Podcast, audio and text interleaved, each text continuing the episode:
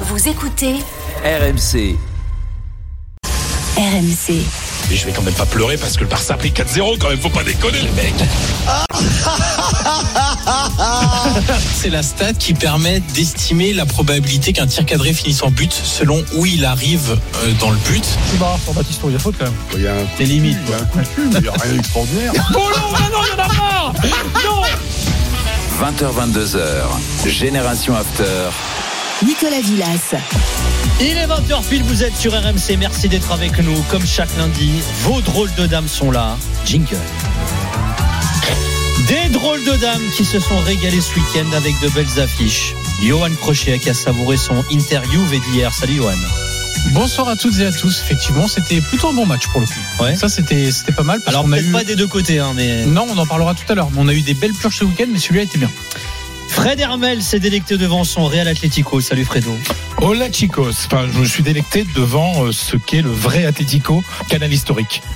Canal historique. Canal historique, c'est-à-dire du vrai. parce qu'il y y a le derby corse ce soir. Ouais, ouais, c'est pour Bien ça. sûr, pour ça, ouais, la référence, t'imagines C'est-à-dire du vrai, du, du vrai Simeone comme on aime, le braquage à la 30 secondes de, de la fin du temps additionnel.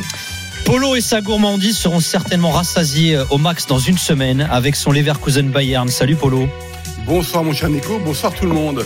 Tu t'es régalé ce week-end aussi Euh, pas mal, mais je j'aime pas trop le mois de janvier ni février à cause du temps et Pareil. Il n'y a plus de saison y Polo, une- c'est euh, c'est n'importe quoi. Non, mais non, mais il y a une conséquence sur les- la qualité des matchs et ça c'est quand même quelque chose qui est euh, à déplorer.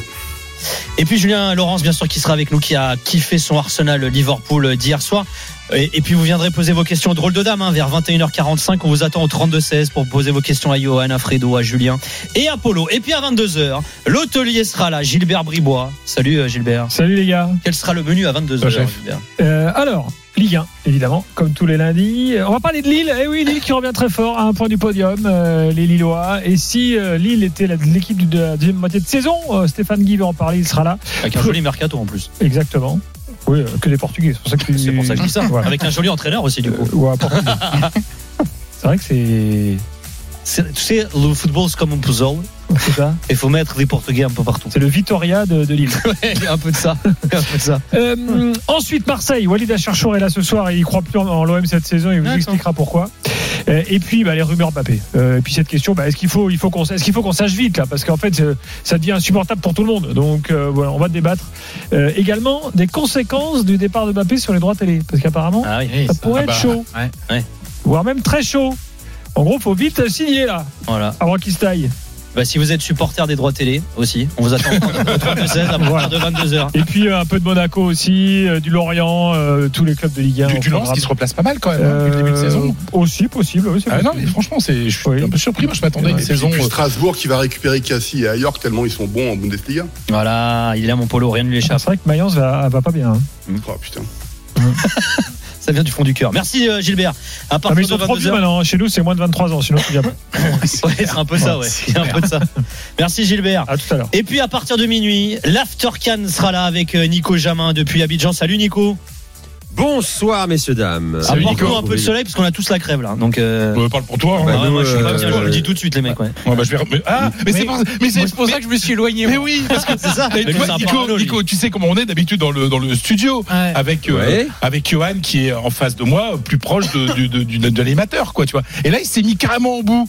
Et en fait, c'est parce qu'il a peur c'est- des miasmes. c'est parce que la- Villas va crever, que Daniel est malade, que Jimmy est malade, que. Stephen Brun aussi qu'on embrasse, et. Jimmy qu'on embrasse aussi, on leur souhaite un prompt rétablissement. Voilà. Tu... Bon, est-ce qu'il a mis, est-ce qu'il a mis son masque, euh, mon cher Johan, ou pas? Dans ces Non, cas-là, pas du tout, non, pas du tout. Pas du tout? Non, non. Non. non, non, c'est un. Mais je reste à bonne distance, Stephen. 10 mètres. Ouais. Bon, attends, mais. Bon, euh, nous ici, c'est insolation et problèmes intestinaux. Oh, bah, sachez-le, ah bah ouais. Ah, Ah bah, ah, chacun tout à fait précis. Ah, Écoute, sur le un petit peu. Sur le problème intestinal, on peut éventuellement s'arranger, mais pour le reste, euh, Euh, T'inquiète pas, on a les médicaments qu'il faut, on a tout prévu avant de partir. Donc ce soir dans l'After Can, à partir de minuit jusqu'à 1h30 du matin, euh, événement, on aura le sélectionneur d'une des équipes qualifiées pour les demi-finales de la Cannes, Sébastien De Sabre, le français, patron euh, de la sélection de la République démocratique du Congo, son parcours, son histoire, son plan euh, pour faire déjouer, voire éliminer le pays hôte, la Côte d'Ivoire, en demi-finale. Mercredi, on parlera justement des éléphants, des Ivoiriens, avec notre consultant Roger Boli qui sera là, mon cher euh, Fred, légende lançoise, Roger Boli. Ah, Euh, Est-ce mais- que le miracle ivoirien peut se prolonger? C'est la question qu'on va se poser ce soir. Vas-y, vas-y. Non, non, quand tu vois Roger Boli, il faut que tu lui sentes. Roger est au Brésil, il danse la samba. T'as raison, Il tiens. va de ville On va en essayer de la ville sortir. pour apprendre le pas. Roger version, moi, au Parc des est au Brésil, il danse la samba. Voilà, c'est l'un des, l'un des hymnes euh, lensois les plus célèbres. T'as retenu Bon, et sachez également, ouais, j'ai retenu, mais Ouais, t'inquiète pas, on va la trouver en vidéo. On, on va le. et puis tiens, euh, on va aussi euh, recevoir l'entraîneur de l'ASEC Mimosa, un des plus grands clubs ivoiriens. Attends, Chevalier français. J- Julien Chevalier Oh, sera avec nous dans part. ce soir. On avait fait un très bon Ça podcast marche. Galaxy avec lui, excellent client. Eh ben très voilà. très bon Eh ben- entraîneur, mec brillant, vraiment, Julien Chevalier, très très bon. Eh ben, il sera avec nous dans l'Aftercan. Et puis tiens, il y a, il y a un jeune supporter ici en Côte d'Ivoire qui écoute également Roten sans flamme et qui nous a appelé et veut passer un coup de gueule énorme contre Jérôme Roten, Ah qui ouais. selon lui Eh oui. dénigre la, la Coupe d'Afrique des Nations. Voilà. Ah. Ce sera un grand moment aussi. Voilà. Et, bah, et les infos, Gragui maintenu. Bien sûr, Les- tout, tout ça à partir de minuit. Donc merci Nico, joli programme également euh, dans l'After Can. Et nous on débat, on débat, on débat et on démarre avec les drôles de dames. Je suis à la rue. On y va. Génération After. Tiens, juste avant de démarrer les gars, petit teasing, euh, parce que vous connaissez l'expérience RMC, vous partez assister au match de votre équipe préférée, vous intervenez dans nos émissions. Cette fois-ci, on vous propose l'expérience RMC à la carte, vous choisissez vous-même votre match. Cette semaine, vous pouvez soit assister au match PSG Real Sociedad au Parc des Princes, ce sera le 14 février, soit assister au match Lens Fribourg euh, à Bollard le 15 février. Pour choisir, c'est simple, quand vous entendrez ça, Ouais, c'est la musique de la Ligue des Champions. Vous aurez 5 minutes pour envoyer RMC au 732-16, RMC au 732-16 et vous laisser guider. Ça tombera à tout moment au cours de cette émission. Allez, on y va cette fois-ci. Et on débute avec le plus blindé d'entre nous tous, Julien Laurence et sa première ligue. Comment il va, mon Juju? Salut à tous. alors dimanche soir, les Gunners ont battu le Reds 3-1 et sont revenus à deux points de leur adversaire et de la première place. Alors dans ce match-là, dans cette affiche, il y a eu du bon, il y a eu du moins bon aussi, hein, Julien. Ouais, c'est vrai, tu as raison. On a vu deux buts assez, assez gags, finalement, deux buts assez comiques. Le premier, quand la mésentente entre, entre Saliba et Raya, qui a profité à Luis Diaz, qui, euh, qui a poussé, on va dire, Gabriel à marquer contre son camp. Et puis surtout, après, peut-être encore pire même. Le- la mésentente, la vraie mésentente, celle-là, entre Allison et, et Virgil van Dijk, à un partout en plus, à un moment vraiment clé de la rencontre, où euh, ils offrent ce but à Martinelli, euh, où finalement personne ne dégage le ballon et ben ils passent au travers tous les deux et Martinelli n'a plus qu'à pousser le, le ballon dans le, dans le but vide. C'est ça qui fait aussi peut-être pencher la, la rencontre, même si Arsenal a été la meilleure équipe, même Jurgen Klopp l'a reconnu après la rencontre. On a été un petit peu déçus finalement parce qu'on a vu de, la part de Liverpool pas simplement sur l'erreur défensive du, du deuxième but. Même le troisième but de Trossard qui arrive en toute fin de match quand Liverpool poussait pour revenir ou essayait de pousser pour revenir. Finalement, il y a une déviation, elle est déviée, la frappe est déviée par Van Dijk, elle passe entre les jambes d'Alisson. Bon, c'est ça arrive, hein, mais c'est vrai qu'on n'a pas reconnu le Liverpool qu'on avait vu si bon euh, ces dernières semaines, qu'on avait vu excellent contre Chelsea quelques jours plus tôt à domicile, sans Salah, sans Soboslai, sans Robertson, sans Darwin Nunes qui était simplement sur le banc. C'est vrai qu'elle était aussi amoindrie cette équipe des, des Reds. Mais euh, mais comme un petit peu en Coupe d'Angleterre euh, il y a quelques semaines de ça où ils avaient quand même gagné à la fin du match mais ils avaient été dominés du début à la fin quasiment ils ont encore été dominés par une très belle équipe d'Arsenal. Euh, Arteta avait changé son système un petit peu on était passé du 4-3-3 au, au 4-2-3-1 un petit peu plus avec Jorginho et Declan Rice qui étaient les, le, le double pivot alors qu'habituellement habituellement il y a qu'un seul il y a qu'un seul 6 et c'est vrai que ça a très bien fonctionné pour Arsenal qui a marqué tôt euh, qui, qui s'est créé des occasions et malgré le, le but encaissé juste avant la pause a finalement été, a été très bon dans une ambiance assez extraordinaire. C'était un match qu'Arsenal ne pouvait pas ne pas gagner. Parce qu'une défaite, ça les menait à, ça les, ça les, ça les laissait à 8 points derrière Liverpool. Un match nul, 5 points avec City qui joue ce soir. C'était pas un bon résultat non plus. Il fallait absolument gagner. J'ai aimé la personnalité et le caractère de cette équipe. Alors justement, puisque tu parles du classement, on a Liverpool leader euh, 51 points devant Arsenal 49. Si City gagne ce soir à Brentford, il reviendra à hauteur des Gunners. Ils ont deux matchs de moins hein, pour l'instant les Sky Blues. On a trois équipes qui se tiennent à deux points la 23e journée. Je suis allé regarder. C'est inédit en Première Ligue depuis la saison 2001-2002. On avait United, Arsenal et Newcastle euh, qui se tenaient à deux points à ce moment de la saison également. Qu'est-ce qui fait que cette saison elle est aussi folle et serrée, euh, Julien? Comment tu l'expliques ça? Pour moi, c'est la plus compétitive euh, depuis depuis peut-être t'as raison depuis 20 ans, mais même peut-être au-delà de, la saison dont tu parles 2001-2002. Euh, et ce qui est intéressant finalement, c'est qu'elle est compétitive sans pour autant que certaines de ces équipes-là soient à leur meilleur niveau. Et d'ailleurs, je parle aussi de Liverpool, Arsenal et City qui ont encore, à mon avis, une ou deux vitesses supérieures à aller chercher. Mais pareil pour Newcastle, pareil pour Brighton, pareil pour euh, pour un Manchester United par exemple. Euh, Aston Villa, on a vraiment l'impression que eux sont euh, au, au maximum de ce qu'ils peuvent de ce qu'ils peuvent faire. Mais c'est vrai que c'est comp- super compétitif, surtout à l'extérieur. Avant, tu avais des matchs à l'extérieur, tu savais que tu allais gagner. Maintenant, c'est plus compliqué, un petit peu dans tous les sens d'ailleurs. Et c'est ce qui fait que cette saison est intéressante. Après, je, je pense sincèrement que malgré les, la belle saison d'Aston Villa, la belle saison de Tottenham pour l'instant, que ces trois-là devraient se détacher et que le titre devrait jouer entre ces trois-là. Mais, mais même un Aston Villa, même un Tottenham, tu, je pense qu'il faut compter sur eux pour jouer les troubles faits, peut-être plus que pour aller chercher un titre qui serait quand même assez incroyable pour, ces deux-là. Mais je pense que pour jouer les troubles faits, par exemple, Arsenal va aller à Tottenham, à Manchester United, à Manchester City. Euh, Liverpool a aussi des matchs compliqués. Ils vont recevoir City. City doit aller à Tottenham encore une fois et à et à Liverpool aussi. Donc on va avoir des vrais des vrais matchs qui va un petit peu tout, tout le monde sera impliqué finalement dans cette course au titre entre les trois gros. Et c'est ça aussi, je pense, qui fait que cette saison, même si c'est possible que City maintenant remporte euh, 14 matchs de suite, ils l'ont fait par le passé, ils peuvent très bien encore le faire. Mais tu as vraiment l'impression que peut-être parce que ces trois-là, les trois gros, sont pas vraiment à leur maximum en ce moment au niveau des performances collectivement, que que tout le monde peut aller les embêter un petit peu, les chercher, même si parfois ils ont quand même été impressionnants cette saison. Allez, Excuse-moi. Vas-y, vas-y, Pardon. Polo. Ouais, Excuse-moi, euh, Julien. Tu, tu penses pas que le fait qu'Arsenal, ils ont pas gagné depuis quand euh, le championnat Ça fait 20 ans, hein, quelque chose comme ça, non? Le, le Ah ouais, qui est un peu 2004, toujours. Ouais, 2004, ouais, ça se bah oui, 20 ans. Et euh, ça les pénalise un petit peu au niveau peut-être médiatiquement et peut-être au niveau du suivi euh, euh, des supporters, parce que c'est un petit peu euh, bah, le, le, le, le larron qui est là par rapport à City et Liverpool. Tu penses qu'ils sont capables d'aller chercher le, titre en 2024 Moi, je pense qu'ils ont dû apprendre beaucoup de la saison dernière où ils ont été tellement proches finalement. Ils ont ils ont mené euh, la première ligue pendant pendant tellement de, temps dans cette saison-là où au final ils se font coiffer à la fin par City, par cette équipe de City, cette machine qui a qui a fait une fin de saison assez incroyable euh, pour le triplé notamment.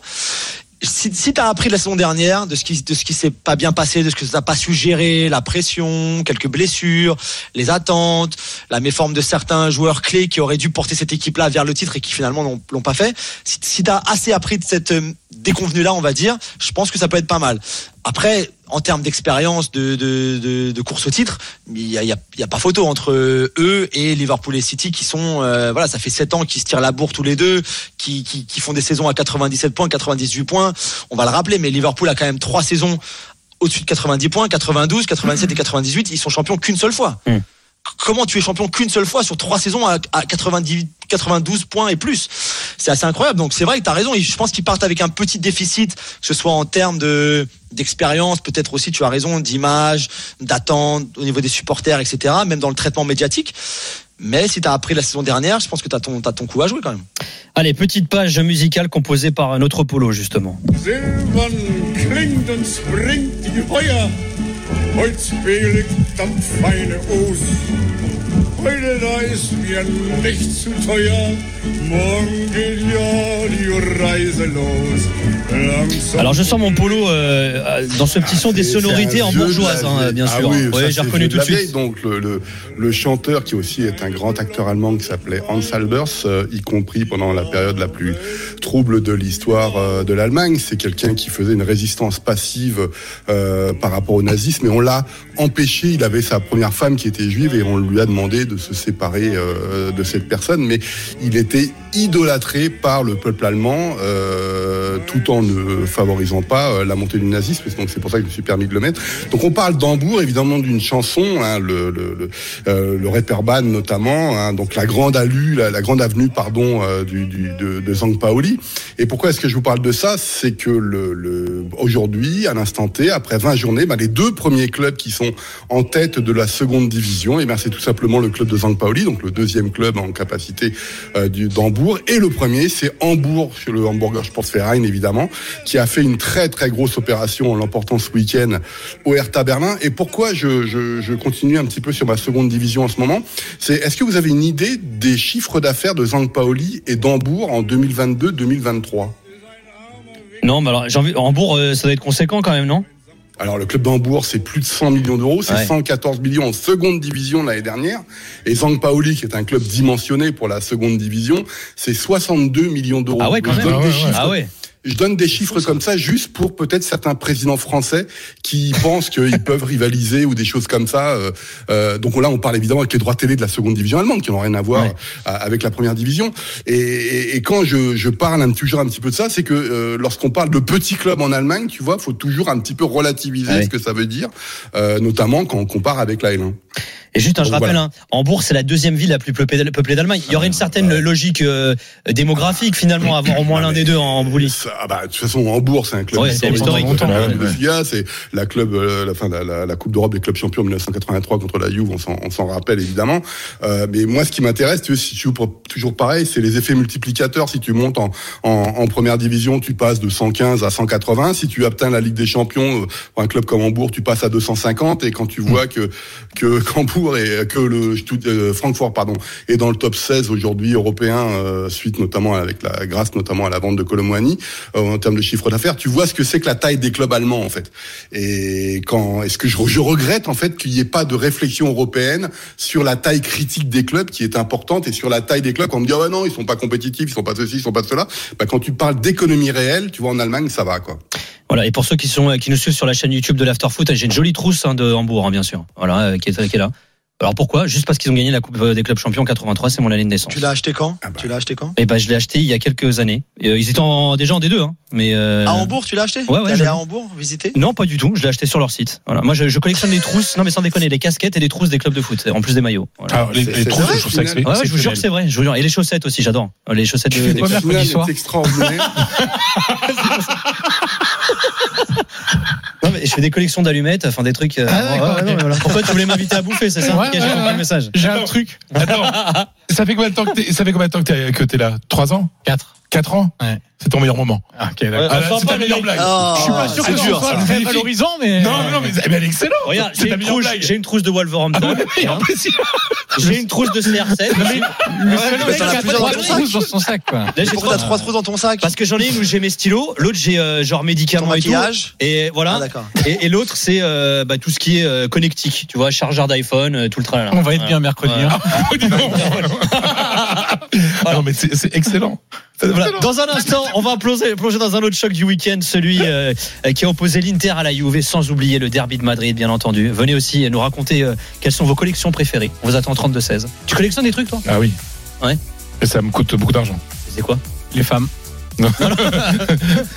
Non, non, mais je- j'ai des, des petites œuvres d'art, quoi, des, des, des- Ah ouais, des gravures, des. Oui, pareil, moi aussi. Non, non, non. Ah oui. Moi des, aussi. des- des gravures, des, des, des lithos, parce que les, les vrais, enfin, les peintures, ça coûte trop cher, donc on peut avoir des trucs euh, pas très chers euh, en édition d'art, en fait. Ouais, les maillots, non? Ouais, Comme Julien. D'ailleurs, Julien, c'est les maillots aussi. Ouais, le maillot. ouais. Les maillots et les baskets, ouais. Et les baskets. Et toi, Polo? Il fut un temps où je euh, tentais de collectionner des beaux jeux d'échecs. Un peu partout beau, euh, dans le monde, mais c'est pareil, comme ça. ça demande un pognon fou. Ouais. Euh, donc euh, c'est c'est compliqué, mais sinon ça va, j'essaie d'avoir une bibliothèque assez garnie sinon. Et voilà, allez voir sur le compte Twitter d'ailleurs de Polo, vous allez capter. hein. Voilà. Et d'ailleurs, il va falloir me ranger ça, Polo, c'est n'importe quoi. Allez, à tout de suite pour la suite de l'after avec les drôles de dames. RMC, 20h22h, Génération After. Nicolas Villas. 20h20, vous êtes sur RMC avec nos drôles de dames, avec euh, Fred Hermel, Johan Crochet, Julien Laurence et Polo Breitner. Tiens, sur le chat de la chaîne YouTube de l'After, ça tombe. hein. On allait dire fan de l'OM qui, euh, qui a tous les maillots des Galactiques. On vous demandait quelles étaient vos collections. Voilà, les collections un peu, un peu chelou. Non, mais le Euh, meilleur pas message, c'est Alex Blue Note qui dit Fred collectionne les râteaux. Ce qui est pas faux. T'as toujours eu une grande passion pour le jardinage, hein, de toute façon, euh, tout le monde le sait. Alors, parmi les grosses affiches du week-end, on évoquait la victoire d'Arsenal face à, à Liverpool ce week-end. Il y a également le choc d'hier soir entre l'Inter et la Juve, et victoire 1-0 des Interistes sur un CSC de, de Gatti. Euh, alors, victoire à l'Interis, j'ai envie de te dire, à Johan. La troisième victoire 1-0 de l'Inter euh, de suite. La septième 1-0 de la saison. Mais c'était un beau match quand même, cela dit. Ouais, Il y a des puis- bons 1-0 aussi. Non, et puis euh, honnêtement, on a vu du jeu côté Inter. La stat, elle vaut ce qu'elle vaut finalement parce que t'as des 1-0 où il y a plus d'occasions, où tu les mets pas. Euh, Là hier, c'est un mix de ça, c'est que tu as eu plus d'occasions, mais tu as aussi géré la deuxième mi-temps parce que on aurait aimé avoir un match équilibré et on a eu un match déséquilibré. Et c'est finalement l'Inter a pas eu besoin de trop forcer offensivement, de de se déséquilibrer encore plus, de prendre encore plus de risques. Une fois qu'ils avaient ouvert le score, ils ont fait le plus dur finalement face à cette équipe de la Juve qui, en fait, hier on a vu, j'arrête pas de répéter depuis deux ans maintenant que la Juve et l'Inter sont les deux meilleurs effectifs et de loin d'Italie.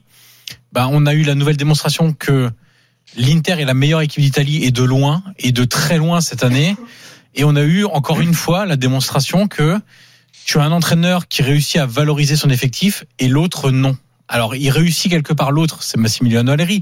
Quelque part il est deuxième du championnat, donc il réussit un petit peu à le valoriser. Mais dans les matchs, il compte, dans les matchs importants, il manque quelque chose parce que le match de, dimanche soir, euh, la Juve peut jouer comme ça pendant pendant toute la soirée jusqu'à 3 heures du matin, ils marqueront pas un but. En fait, c'est trop dur quand tu joues à 70 mètres du but adverse. Moi, j'avais de la peine pour Yildiz et. En fait, les deux joueurs hier, ils ont pas joué au foot. Ils ont fait un 4 fois 100 mètres euh, aux Jeux, aux Jeux Olympiques, en fait. Ils ont juste couru comme des tarés sur des récupérations pour faire des transitions rapides. Et après, on s'étonne que Vlaovic, au bout de la 15e course à haute intensité, bah, il a du mal à contrôler le ballon en pleine course. Euh, Bah ouais, mais c'est normal, les Ouais. gars, au bout d'un moment, euh, c'est juste pas possible. Yildiz et Vlaovic, hier, je me faisais la réflexion, mais le, le but, en fait, ils ont besoin de jumelles pour voir le but de l'Inter. Ils le voient pas sinon. Ils sont trop loin. C'est impossible. Ils sont beaucoup trop loin. Ils défendent à 30 mètres.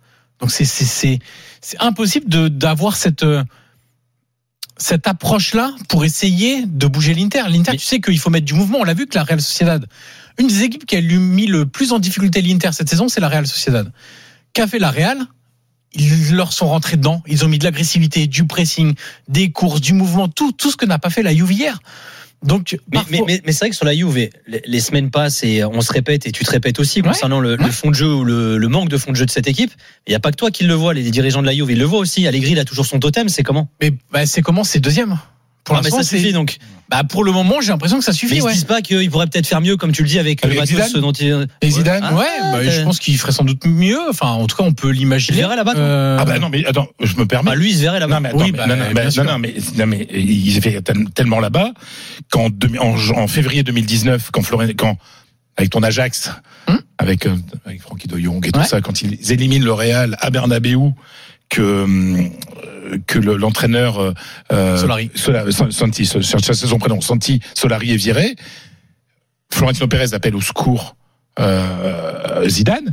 Zidane est déjà en discussion Ah ouais, avec avec la avec la Juve, à tel point que l'un des adjoints, l'un des adjoints de, de Zidane a déjà euh, donné son préavis à son à son propriétaire pour sa maison en disant je déménage au mois de juin.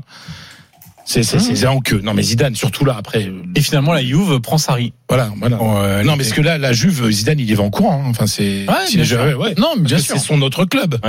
Non, mais en fait, ce que, ce que, ce que voient les dirigeants, c'est un, ils sont dans la zone Ligue des Champions, donc pour l'instant tout va bien. Ouais. Parce que ce qui compte, c'est aussi de ramener l'oseille de la Ligue des Champions. Je rappelle que l'année dernière, ils sont qualifiés pour la Ligue des Champions. Milan ne l'est pas. Ouais. Sauf qu'avec la sanction qu'ils mangent, Milan prend la place. Et donc la Juve n'est pas en Coupe d'Europe. Mais ils avaient réussi déjà à se qualifier. Donc quelque part, la feuille de route, elle était OK du côté d'Allegri. C'est pas génial dans le jeu, évidemment. Mais ça, je crois que pour l'instant, c'est pas l'essentiel. Ce qu'ils veulent, c'est remettre à flot le club économiquement, parce que je l'ai déjà dit la semaine dernière, 900 millions d'euros d'augmentation de capital en trois ans et demi. On n'est pas loin du milliard, Ouais. ça commence à faire beaucoup. Donc il va falloir retrouver la Ligue des Champions, être performant en Ligue des Champions. Et ce que fait Allegri, mine de rien, parce qu'il a des, des jeunes joueurs talentueux, et ça a été imposé par les dirigeants, c'est qu'il les fait jouer. Et il les fait jouer, et ces joueurs-là ont du talent, et donc quelque part, bah, ils prennent de la valeur. Et donc ça aussi, c'est important pour la Juve. Mais si tu me dis, est-ce que est-ce qu'avec aujourd'hui cette Allegri-là, tu peux gagner le Scudetto? Il y a un gros point d'interrogation. C'est logique en fait quand tu vois. Moi, je pense pas que l'Inter est fondamentalement une équipe beaucoup plus forte que celle de la Juve. Tu regardes les individualités quand tu vois Bremer, Vlaovic, Ouais. Chiesa, Rabiot. Enfin, je veux dire, ça que Danilo. Il y a quand même des joueurs euh, Cambiaso, etc. Kostic. Enfin, t'as quand même des joueurs majeurs dans cette équipe de la Juve. Sauf que t'as un entraîneur qui ne les valorise pas. Et ça a été le cas depuis toujours en fait. Locatelli, moi, je pense souvent à cet exemple-là il y a des années-lumière de ce qu'on l'a vu faire à Sassuolo et même en sélection nationale. Parce qu'on pourrait dire, ça c'est le- le- l'excuse d'Allegri. Ouais, mais le milieu de la Juve, c'est c'est Ouais, un c'est poids. à porter, C'est hein. un poids, c'est lourd à porter. Ouais, mais tu crois que l'euro à domicile en Italie avec le milieu de la nationale, c'était pas dur à porter comme Ouais. comme poids? Bah bien sûr que si. Et pourtant c'est un tout autre joueur. Donc euh, ce match-là, c'est l'énième confirmation que pendant qu'il y en a un qui travaille, qui se modernise, qui étudie, euh, qui valorise les joueurs. Enfin, on voit des choses. Vous prenez Pavard hier. Tout le monde parle du travail défensif de Pavard qui est vrai, mais son approche et ça c'est grâce à c'est ce que lui demande aussi Inzaghi, mais grâce aussi à l'interprétation de, de Pavard, mais l'interprétation du rôle de défenseur central axe droit pour le coup, c'est ultra moderne. C'est je propose des solutions, je me projette, je casse des lignes. Pendant ce temps-là, je fais la place à quelqu'un d'autre qui vient prendre mon poste, une espèce de coulissage ou de rotation de l'équipe. Voilà, c'est quelque chose qui est extrêmement moderne pour perturber ce qu'a mis en place Allegri, c'est-à-dire euh, bétonner et puis euh, espérer, euh, comme je dis souvent, hein, Allegri c'est un 3-5 et preghiera en italien, ce qui veut dire prière. voilà, c'est 3-5 prières parce que en gros c'est les deux de devant, ils doivent euh, faire un exploit, un miracle et t'as Allegri sur la touche qui fait le signe de croix en disant euh, pourvu qu'il fasse un exploit. Voilà, Amen, Johan. exactement. Autre affiche du week-end, le derby de Madrid d'hier. Un partout entre le Real et l'Atlético. Alors, au-delà du match, hein, des résultats, Oui, c'est aussi l'heure des interrogations, Fred, hein, pour le Real Oui. et sa défense à quelques jours du huitième de finale de Ligue des Champions à Leipzig. hein. Il y a- elle est quand même hallucinante, la défense sur le papier du Real. Ah ben, hier, c'est simple. La, la, la charnière centrale, c'est Carvaral, 1m73. Dans le football moderne, c'est pas grand. Hein, pour un défenseur central. Ouais. Euh, Sinon, dans la vraie vie, c'est beaucoup. même dans la ça m'arrange de ouais, ouf. ouais, ouais, franchement. Ouais. Enfin, moi, je suis 1,76, je me sens petit, donc. Euh, euh, Et Nacho. Et Nacho, et Nacho. Hier, hier soir, j'ai employé le mot décadence et, et Gilbert m'avait repris en me disant non, tu peux dire pente, dé- pente descendante. Je fais non, non, c'est vraiment la décadence. La Nacho, c'est vraiment. Mais là, il a quoi? Il a 45 ans, Nacho, là? Ouais, oui. non, Non, non, mais- enfin, Nacho, fait- moi j'adore ce joueur, il a été tellement utile, mais c'est la première fois euh, que Nacho n'est plus euh, le, le, le bon mec utile du vestiaire. Tu l'as souvent défendu en plus hein, là-dessus. parce hein. qu'il a été super. Ouais. Sauf que là, ça y est, à un moment, les, les, les années passent pour tout le monde et que là, euh, et, et d'ailleurs, il- l'Atlético égalise à la à 30 secondes de la fin du temps additionnel sur une erreur de Nacho, sur un but de de, de, de Llorente. Donc, euh, on se retrouve avec un Real. Mais c'est pourquoi moi je voulais aller au-delà du match d'hier. Est-ce qu'on pouvait franchement s'imaginer que le Real Madrid pouvait être aussi compétitif sans sa centrale titulaire, puisque euh, Militao et Alaba sont blessés, et sans, son gardien titulaire, euh, puisque Courtois est blessé. Et qu'en plus, la Rudiger était blessé. Donc, on se retrouve avec un, on se retrouve avec un Real Madrid qui fait illusion, qui fait illusion en Liga parce que malgré tout le, le niveau de, de la de la Liga euh, est ce qu'il est, donc ça passe, ça passe, mais le en Ligue des Champions, ça risque d'être très très léger. Mm. Et puis surtout, il y a, c'est, c'est- j'attendais de voir un peu quel, est- quel est le devenir. Parce que Ancelotti refuse de dire le gardien titulaire, c'est Lunin ou c'est euh, Courtois. ou c'est Courtois. Euh, non non, ou c'est Kepa. Ok, pas pardon. Bah, c'est devenu Lunin parce que les gros matchs c'est Lunin. Franchement Lunin c'est c'est c'est c'est c'est pas le niveau pour c'est pas le niveau pour un Real en Ligue des Champions. Donc moi je suis très inquiet. Alors Courtois il reviendra pas. Alors il revient Militao peut-être début euh, début avril. Mais euh, en attendant, il y a des matchs de Ligue des Champions euh, avant début avril. Ça passe, ça passe, ça passe pour la Liga, mais en Ligue des Champions, ça risque de, de ne pas passer. Donc l'hécatombe de blessures, oui, est un problème pour, pour le Real Madrid. Et on peut peut-être s'interroger sur le fait que le Real Madrid, qui a quand même un petit peu d'argent, contrairement au reste des clubs espagnols, n'ait pas recruté un défenseur central euh, au Ouais. mois de janvier. Ouais. Parce que quand tu quand tu n'as comme réel défenseur central titulaire euh, remplaçant que Rudi- Rudiger, parce que parce que les deux autres sont blessés et ben, Rudiger se blesse, ben tu te retrouves à- en plus euh, tu on dit on va j'ai encore dire du mal de Chouameni mais Chouameni il sait que il est à un carton de la suspension à Retafe, il fait une, une faute euh, à la 92e à Retafe alors que le résultat est réglé, il se prend le carton et il peut pas jouer en défense centrale. Et Chouameni il est grand. Euh, c'est vrai que ça aurait été un peu plus simple quand même pour la défense centrale parce que et d'ailleurs vous savez combien de buts l'Atlético a mis euh, au Real de la tête cette saison? 5 Ouais, il y a un problème alors. bah donc euh, voilà. Et on peut se poser la question, et Dieu sait si j'adore Carlo, mais en sachant que l'Atlético t'avais déjà mis quatre buts de la tête, mettre euh, Carvajal défenseur central, tu te dis il y a peut-être un problème. Et d'ailleurs le but qui est annulé euh, à, à la- à l'Atlético, c'est aussi un but de la tête. Donc euh, voilà. on Alors, cela dit, il y a aussi du bon hein, au Real. hein. Toi, tu as notamment euh, souligné Kamavinga et Brahim. ah bah, Brahim, euh, mais là je, je regarde moins mis Johan. Brahim, c'est impressionnant. C'est plus je même- pensais pas qu'il allait euh, Ah non, venir à ce niveau. c'était un bon petit joueur. club. Ouais. mais on s'attendait pas à voir ce niveau-là quand même, parce Ouais, que là mais il techniquement, va, c'est- il va falloir voir sur la durée. Parce Ouais. que ça, moi, je l'ai vu à Milan aussi. hein, Les les fulgurances. Ouais, Ah non, mais hier, hier, il fait des trucs. Et d'ailleurs, on reproche à Ancelotti de l'avoir sorti. Mais parce que c'est facile de sortir Brahim. Tu vois, donc euh, Mhm. quand il faut faire des changements, Brahim, euh, il va pas, il va pas, il va pas, il va pas se, il va pas se plaindre. Et, et d'ailleurs, Brahim manque, je te coupe un, juste un instant, il manque vraiment au Milan ce- cette année, je trouve. Enfin, le profil, en tout cas, lui ou un autre, hein, mais Ouais. le profil de milieu, euh, entre milieu et Mais- terrain et ouais, attaque, attaque. milieu offensif, Ouais. euh, technique, euh, Ouais. faire de petits espaces. euh, Ouais, quand tu vois les, quand tu fais des, tu vois, des, des, des- des petits ponts dans la surface, euh, puis, au niveau du but, il est, il est, il est très bon. Il y, a, il y a le sens du but, il y a dans son, dans son très beau but, il y a quelque chose de, ouais, il y a quelque chose de, de frais chez Brahim que, que, que j'aime bien. hmm. Tu vois, dans un, dans un football, quand même, t'as beaucoup de mecs qui, qui s'y croient un peu et tout ça, qui sont ultra starisés. Lui, il est pas du tout star. C'est un bosseur. Et on a l'impression que à chaque fois qu'il entre, ou chaque fois qu'il débute un match, c'est le match de sa vie. Et ça, c'est quand même très appréciable. Et puis, et puis, euh, je, je vois sur le message qu'on, un, un de nos auditeurs parle de Kamavinga. Moi, je trouve, moi, j'adore Kamavinga. Non, mais il est différent des autres, ce mec. Il est différent des autres. Quand il prend la balle, on sait que quelque chose va se passer. Et il est tellement adapté au football moderne de transition rapide. C'est-à-dire que en Angleterre, il fera malheur, un box to box. euh, Ouais.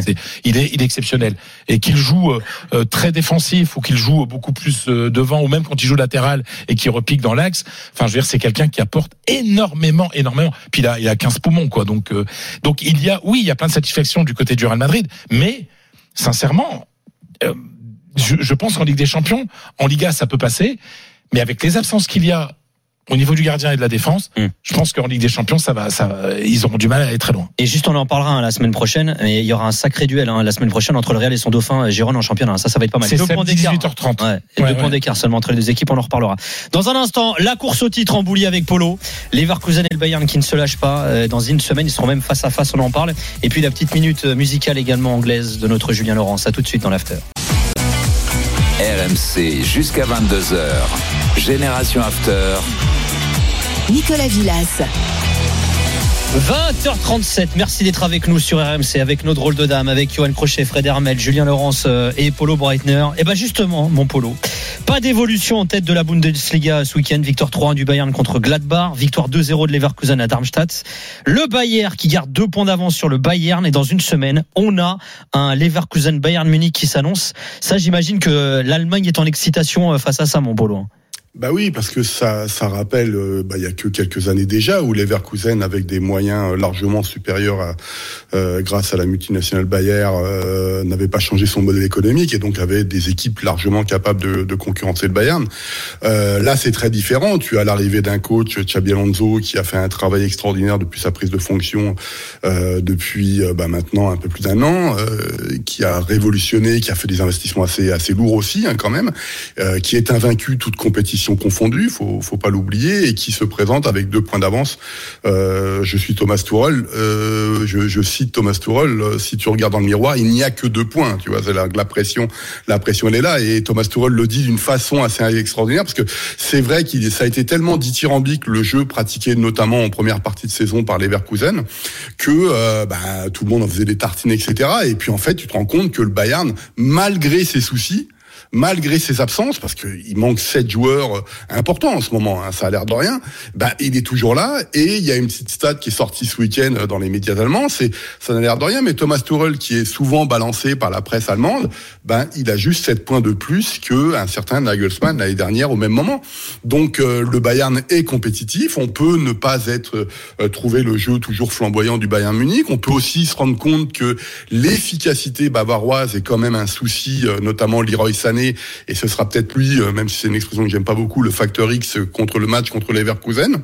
Euh, là, on le voit beaucoup, mais en ce moment, si tu veux, médiatiquement, c'est pas ça c'est qu'il y a quand même le duel de deux jeunes. Hein, c'est un certain Wirtz, euh, Florian Wirtz d'un côté à Leverkusen, contre Moussiala évidemment du Bayern Munich, qu'on compare euh, euh, très trop facilement à mon avis à un duel entre Messi et, et Modric. C'est-à-dire qu'il y en a un aussi qui fait les passes et l'autre qui fait plutôt la euh, l'avant-dernière passe. Il y en a un qui se balade, Moussiala qui se balade un peu plus, euh, pardon Wirtz qui se balade un peu plus sur le terrain, tandis que tandis que Moussiala aime bien plutôt se partir sur le côté droit. Euh, et surtout peut-être que ces deux-là seront sous le même maillot l'année prochaine, parce qu'on en parle beaucoup en, Allemagne. Mais ce duel, si tu veux, rappelle ce qui s'est passé à la fin des années 90, début des années 2000, et on a envie de le voir absolument. Et moi, je donne aucun pronostic, euh, sur cette euh, sur cette rencontre là déjà parce que ce que je t'ai dit tout à l'heure euh, jouer en janvier février euh, euh, les terrains en Allemagne ça souffre énormément. Moi je sais même pas comment font les Anglais à ce niveau là même si on a on n'a pas tout à fait le, le, le même climat continental. L'absence et Fred en a parlé avec le, le, les blessures au Real. Moi je crois que j'ai jamais vu un championnat d'Allemagne où il y a autant d'absents quand tu rajoutes en plus la Cannes la Coupe d'Asie des Nations les joueurs blessés les suspendus etc donc tu as quasiment des équipes qui ont la moitié, si c'est pas euh, les deux tiers de leur effectif qui ne sont pas là. Euh, et donc c'est quand même un problématique quand tu as des duels à ce niveau-là. Mais ce qui est sûr, c'est qu'on l'attend avec impatience, quoi. Samedi 18h30, les, les, les deux équipes pour le top Spiel. Polo, euh, on parle souvent de dans Leverkusen des joueurs un peu euh, qui flambent, tu vois, euh, Wirtz, euh, Frimpong, Grimaldo, etc. Ouais. Je sais pas si tu te souviens l'année dernière, on avait parlé de Leverkusen et euh, du fait qu'il manquait dans cette équipe un ou deux joueurs d'expérience, en prenant exemple sur la génération 2001 avec les Novotny et Bernd Schneider. Exactement. Et un joueur dont on parle pas, je trouve, mais alors pas du tout, c'est Chaka. Ah, on en parle pas en, en Europe. Oui, On voilà, voilà. En Allemagne, j'imagine pas l'Europe, mais mais mais il a un il a un rôle, je trouve, essentiel dans, dans ce Leverkusen. Alors, ils sont deux en fait à être arrivés euh, les trentenaires. C'est vrai que par rapport à ce qu'on avait vu à Leverkusen sur les 10-15 dernières années, soit produisait ses propres champions euh, à Verts puis Wirtz par exemple par la suite, ou on avait que des équipes de jeunes et d'ailleurs ça se plantait souvent euh, au niveau européen, soit en huitième de Ligue des Champions, soit euh, soit en Europa League. Euh, c'est sûr que pour la première fois depuis longtemps, on a ramené deux trentenaires, donc Hoffmann de Mönchengladbach et Granit Xhaka, euh, qu'on connaît aussi ancien de Mönchengladbach aussi, qui a fait toute son expérience en, en une grosse partie de sa carrière à Arsenal en, en première ligue. Et évidemment que son expérience est extraordinaire. Mais la même qu'il a avec l'équipe de Suisse, l'influence qu'il a avec l'équipe de Suisse, et c'est peut-être ce qui manquait un petit peu à, à Leverkusen depuis le début, parce qu'on parle de, de Grimaldo, de l'arrivée de Boniface, etc. Mais c'est sûr que Granit Xhaka au milieu de terrain, c'est assez, euh, c'est assez génial parce que c'est lui qui fait le tempo. Quand ça va pas, il est là. On sait qu'il sait mettre le, le pied quand il faut. Euh, c'est une vraie plus-value et c'est même un investissement pour Leverkusen parce qu'il a quand même un, certain âge, donc il y a, y a très peu de chances de faire une plus-value euh, sur lui et c'est assez rare sur la politique de Leverkusen. Mais peut-être ont-ils construit, ont-ils, euh, ont-ils appris euh, Leverkusen euh, avec la, la nouvelle direction sportive qu'on a peut-être besoin de vieux grognards pour essayer d'aller d'aller chercher des titres? Moi, je le souhaite honnêtement pour Leverkusen, même si j'aime bien le côté le côté mystique, mythique du fait qu'ils perdent toujours à la dernière. Ouais, ça, moi, ça me plaît quand tu vois comment ils ont perdu des championnats, alors que les mecs ils, agitent, ils, ils allaient jouer chez des relégables et ils perdent chez ces deux relégables, alors que le titre, tu vois, il était pour eux, quoi. C'est c'est c'est des choses complètement folles.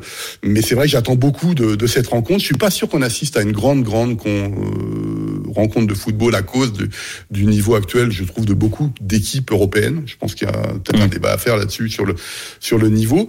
Et par contre, pour euh, Xabi Alonso, j'ai commencé, je finis avec lui. Moi, ce qui me frappe chez lui, c'est sa capacité à motiver les remplaçants, quoi. Et les mêmes qui sont même qui sont les gars qui sont en fond de cale euh, dans l'effectif. Tu vois, Tella, c'était quand même un échec euh, euh, depuis le début de la saison. Il n'a pas fait grand-chose. Il est titulaire là sur le côté droit, euh, en piston droit à Leverkusen, et c'est lui qui marque les deux buts. Et ça, ça risque de faire de la différence peut-être face au face au Bayern Munich. Et ce sera donc samedi en fin d'après-midi, ce duel entre le Bayern et Leverkusen. Petite pause musicale anglaise. C'est bon ça? Ah, deux semaines d'affilée, Polo. Voilà. Il se passe un truc entre vous, les mecs. hein. Monte le son un peu, monte le son. Monte le son, Bah vas-y, oui. Gros. Vas-y, Najib.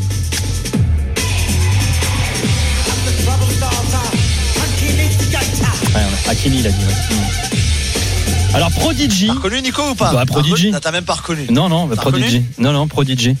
C'est ça. Prodigy. Alors je dis toujours bien sûr parce que vous avez reconnu, bien sûr. Prodigy. Bien sûr. euh, en tout cas, Polo était, était à fond.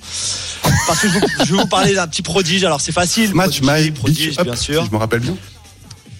My Euh. Firestarter. Ouais. Firestarter Ouais, c'est et-. Ouais, Firestarter. Tout à fait. C'est la ça. première, la première euh, phrase exactement. C'est ça. Bravo mon Polo. Il a su. Euh, parce que Prodigy pour euh, pour Kobe Mainu. Vous en avez peut-être pas encore entendu parler. Elle a 18 ans. C'est la nouvelle petite pépite du centre de formation de Manchester United.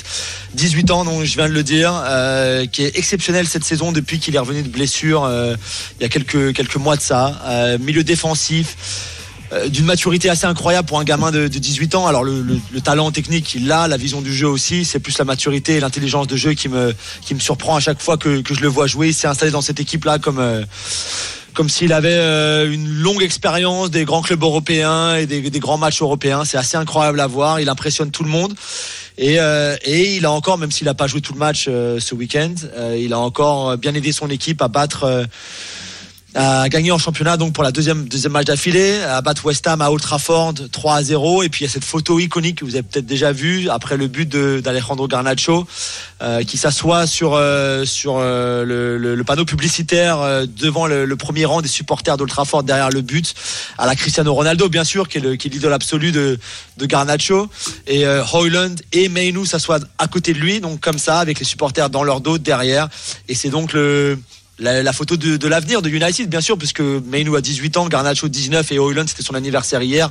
Euh, Il a fêté ses 21 ans avec un très joli but, euh, d'ailleurs, de la victoire de United. Et même si cette victoire, elle est peut- peut-être pas tout le temps très convaincante, euh, l'arrivée de joueurs comme Garnacho, on, on savait déjà, on connaissait déjà, Hoyland qui, qui était vraiment de mieux en mieux, euh, et surtout donc de Kobe Mainu, le, le- le petit prodige du centre de formation de Manchester, lui qui est vraiment de Manchester, qui est né à Stockport, qui a grandi à Stockport, qui a rejoint le club à 8 ans.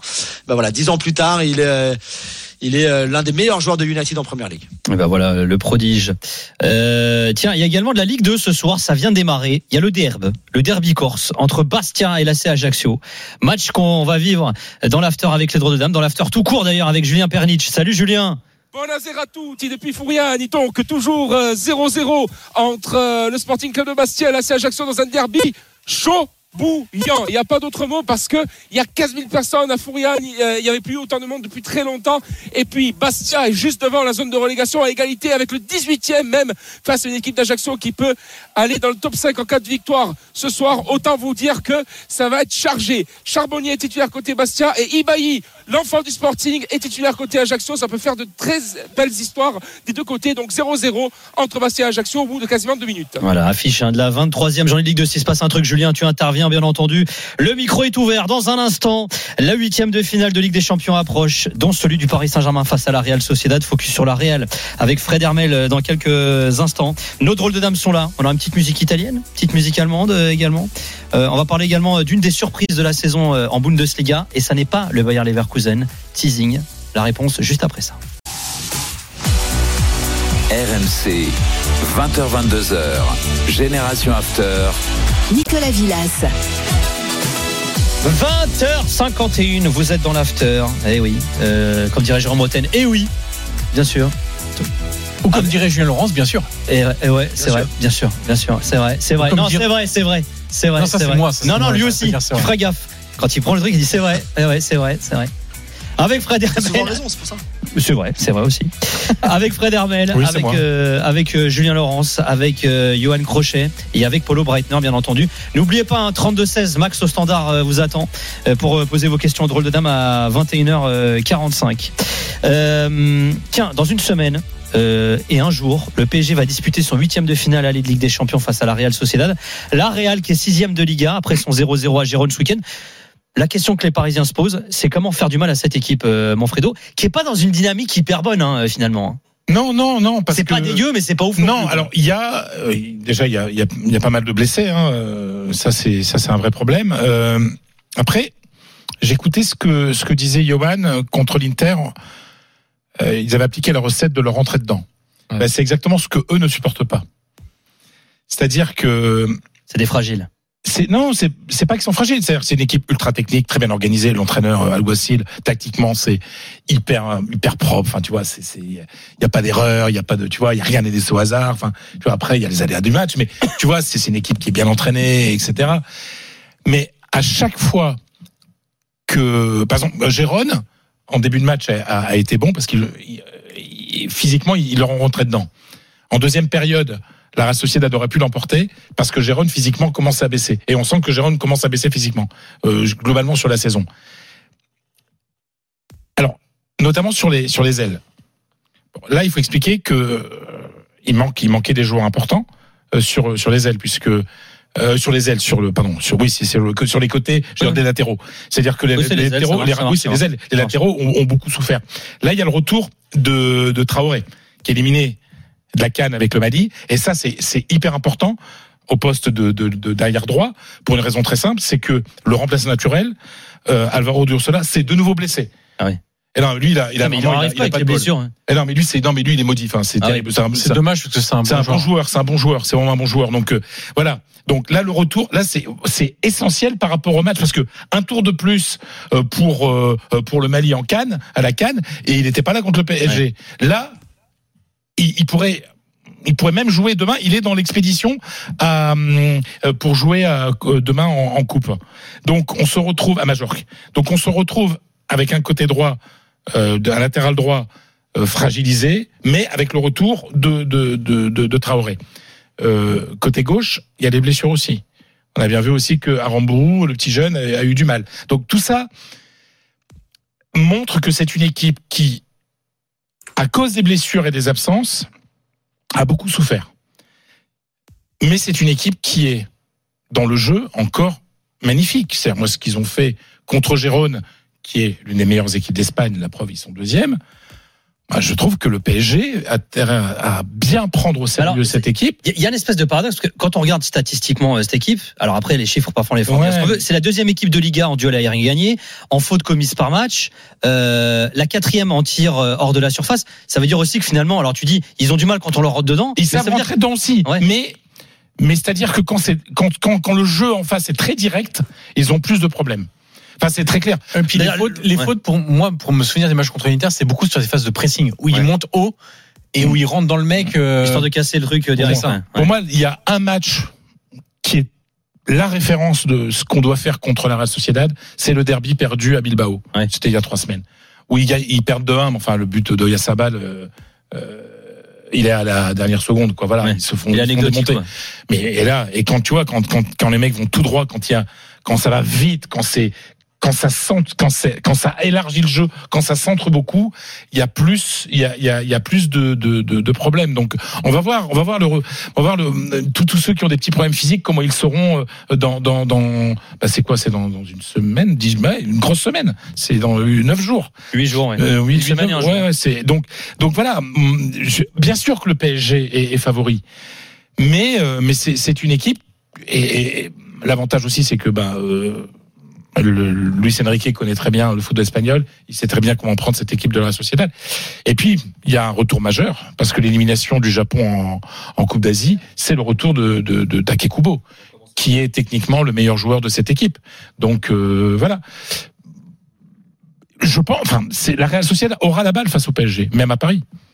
Mais ça, on le sait. On aura la balle. Après, comment le PSG va prendre ce Mais c'est vrai que sur le papier, on dit quand même que le PSG déjà qu'ils avaient l'air favoris, mais alors là avec les blessés et tout ce que tu nous dis, euh, on dit Bah, C'est si sûr Paris passe pas, c'est quand même Ouais, euh, mais grosse contre-perf. Hein. et puis, euh, enfin, je veux dire, au niveau de l'efficacité euh, offensive, la Real, c'est pas, c'est pas, c'est pas, c'est pas génial non plus, quoi. Voilà, donc. euh, Non, pas tout- Valladolid, on l'embrasse. non, mais donc voilà, voiture, je pense qu'il faut être, il faut être optimiste pour le PSG parce que le PSG a tout pour se, se qualifier, mais euh, c'est une équipe tellement agréable à regarder et, et c'est-à-dire que le PSG va pas avoir souvent la balle, mais quand il l'aura, il faudra en profiter.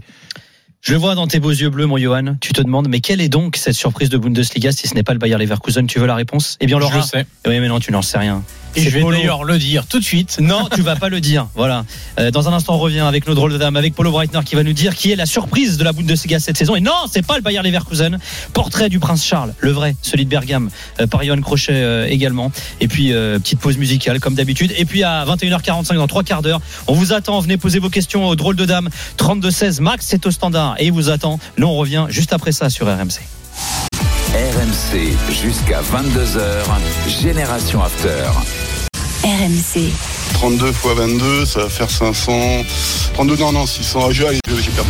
C'est la stat qui permet d'estimer la probabilité qu'un tir cadré finisse en but selon où il arrive euh, dans le but. Fabinho qui est, qui est moins la lance de lancement, la, la, lampe- la lance de. La, rampe de lancement. La J'adore. rampe de lancement.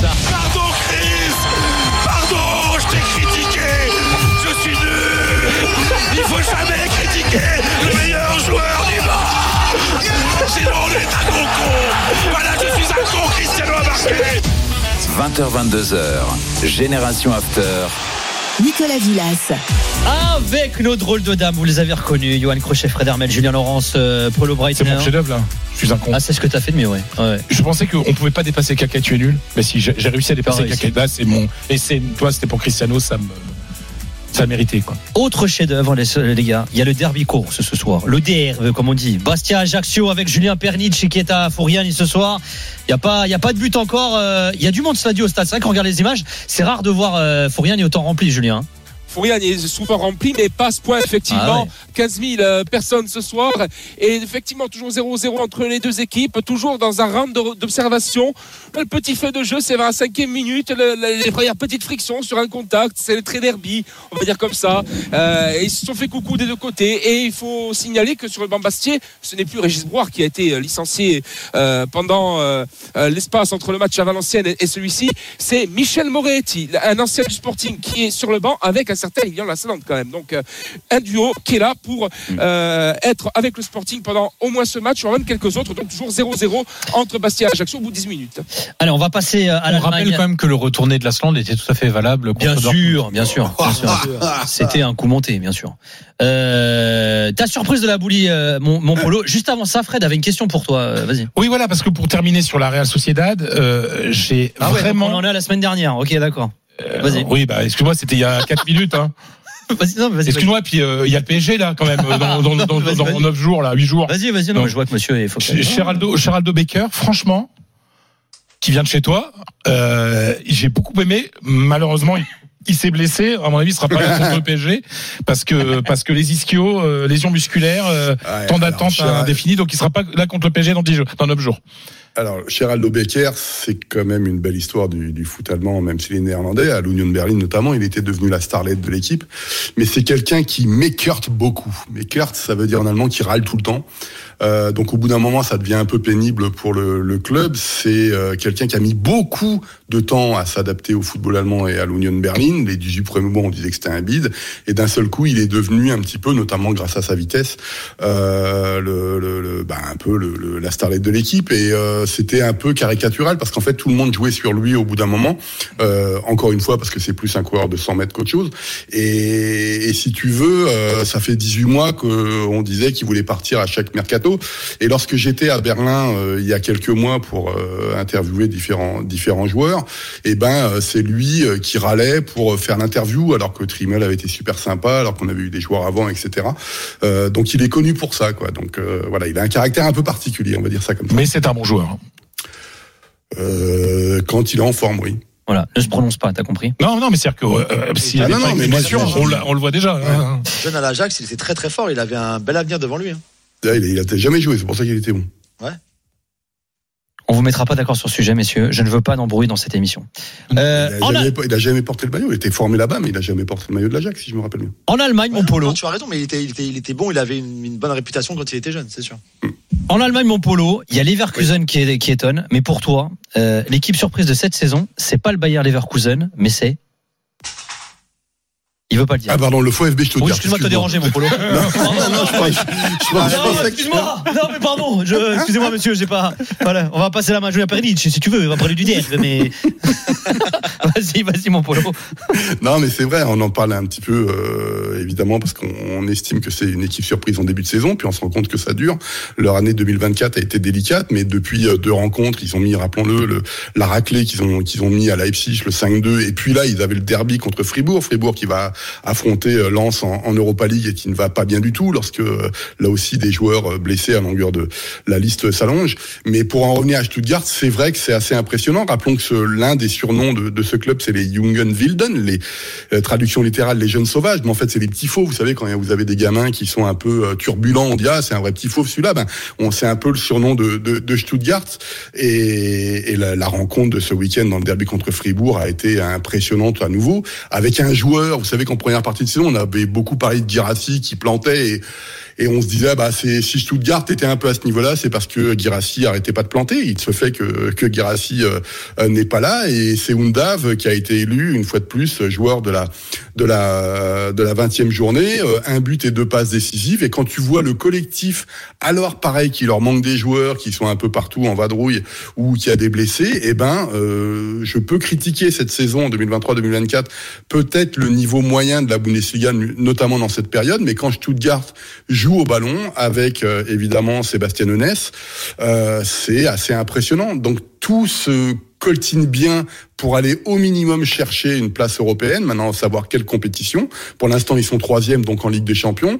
Euh, on l'avait dit en début de saison, c'est une équipe vraiment surprise dans le sens où elle était construite un peu de briquet de broc et on se rend compte que euh, Furic, Millot, le français, Anton, le capitaine, et ben ils sont prolongés. Euh, Il y a des blessés comme Zagadou malheureusement qui avait fait un excellent début de saison. Et ben Roux et Stergiou euh, qui sont prêtés, ben euh, compensent et ça se passe très bien.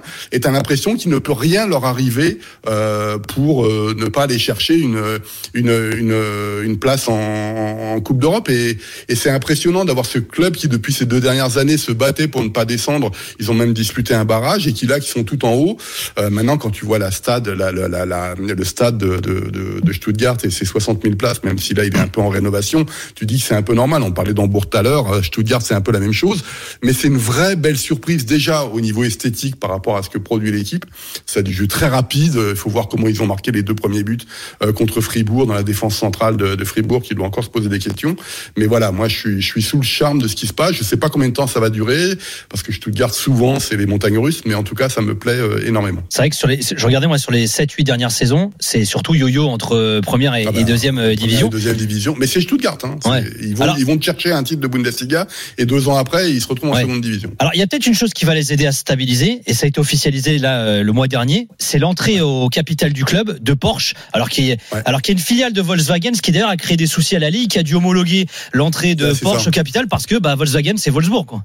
Ben c'est ça en fait, c'est un petit peu, euh, c'est pour ça. Alors on en avait parlé il y a quelques années d'ailleurs parce qu'il y avait beaucoup de critiques en Allemagne sur la la domination médiatique du groupe Volkswagen en Bundesliga. On parlait d'ailleurs de la de Volkswagen, de la Volkswagen Bundesliga. On parle de plus de 200 millions d'investissements de, de de la multinationale automobile sur euh, dans dans le football allemand. Ils ont évidemment le club de Wolfsburg, mais il y a pas que ça. Il y a Audi aussi qui pose énormément de soucis et qui est au, au, au Bayern Munich.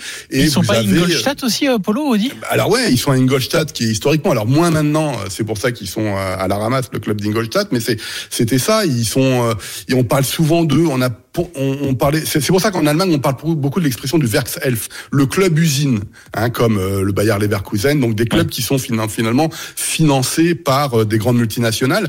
Et là, euh, Porsche est arrivé. Alors Porsche, évidemment, c'est l'histoire de Stuttgart, hein, faut pas l'oublier. Ouais. C'est la famille Porsche, et, et, et donc ils sont arrivés. Alors attention, hein, euh, ils sont entrés à hauteur du capital, à hauteur d'un peu plus de 40 millions d'euros. On va pas faire des Ouais, révolutions. c'est, c'est- le max Euh, ce sera 10% je crois dit la c'est Ligue. ça, c'est Ouais. ça, c'est ça. Là, c'est 40 Mais ce qui est pour quel, très- euh, c'est 40 pour quel 5%, pourcentage Un peu moins de 6%. 6%. Il y a un peu, ouais, c'est ça. C'est pas, c'est pas grand chose, mais ce qui est, et d'ailleurs, je crois que c'est même les 40 millions, c'est plus pour des investissements dans les infrastructures, c'est même pas pour les, pour les joueurs. Mais ce qui est intéressant, si tu veux, c'est ce que ça posé, c'est qu'à force d'avoir des filiales de, de, de multinationales, etc., ben, on se rend compte qu'il y a eu des tracasseries administratives qui ont duré longtemps et ils ont dû repousser, en fait, ce, ce, cette entrée au capital.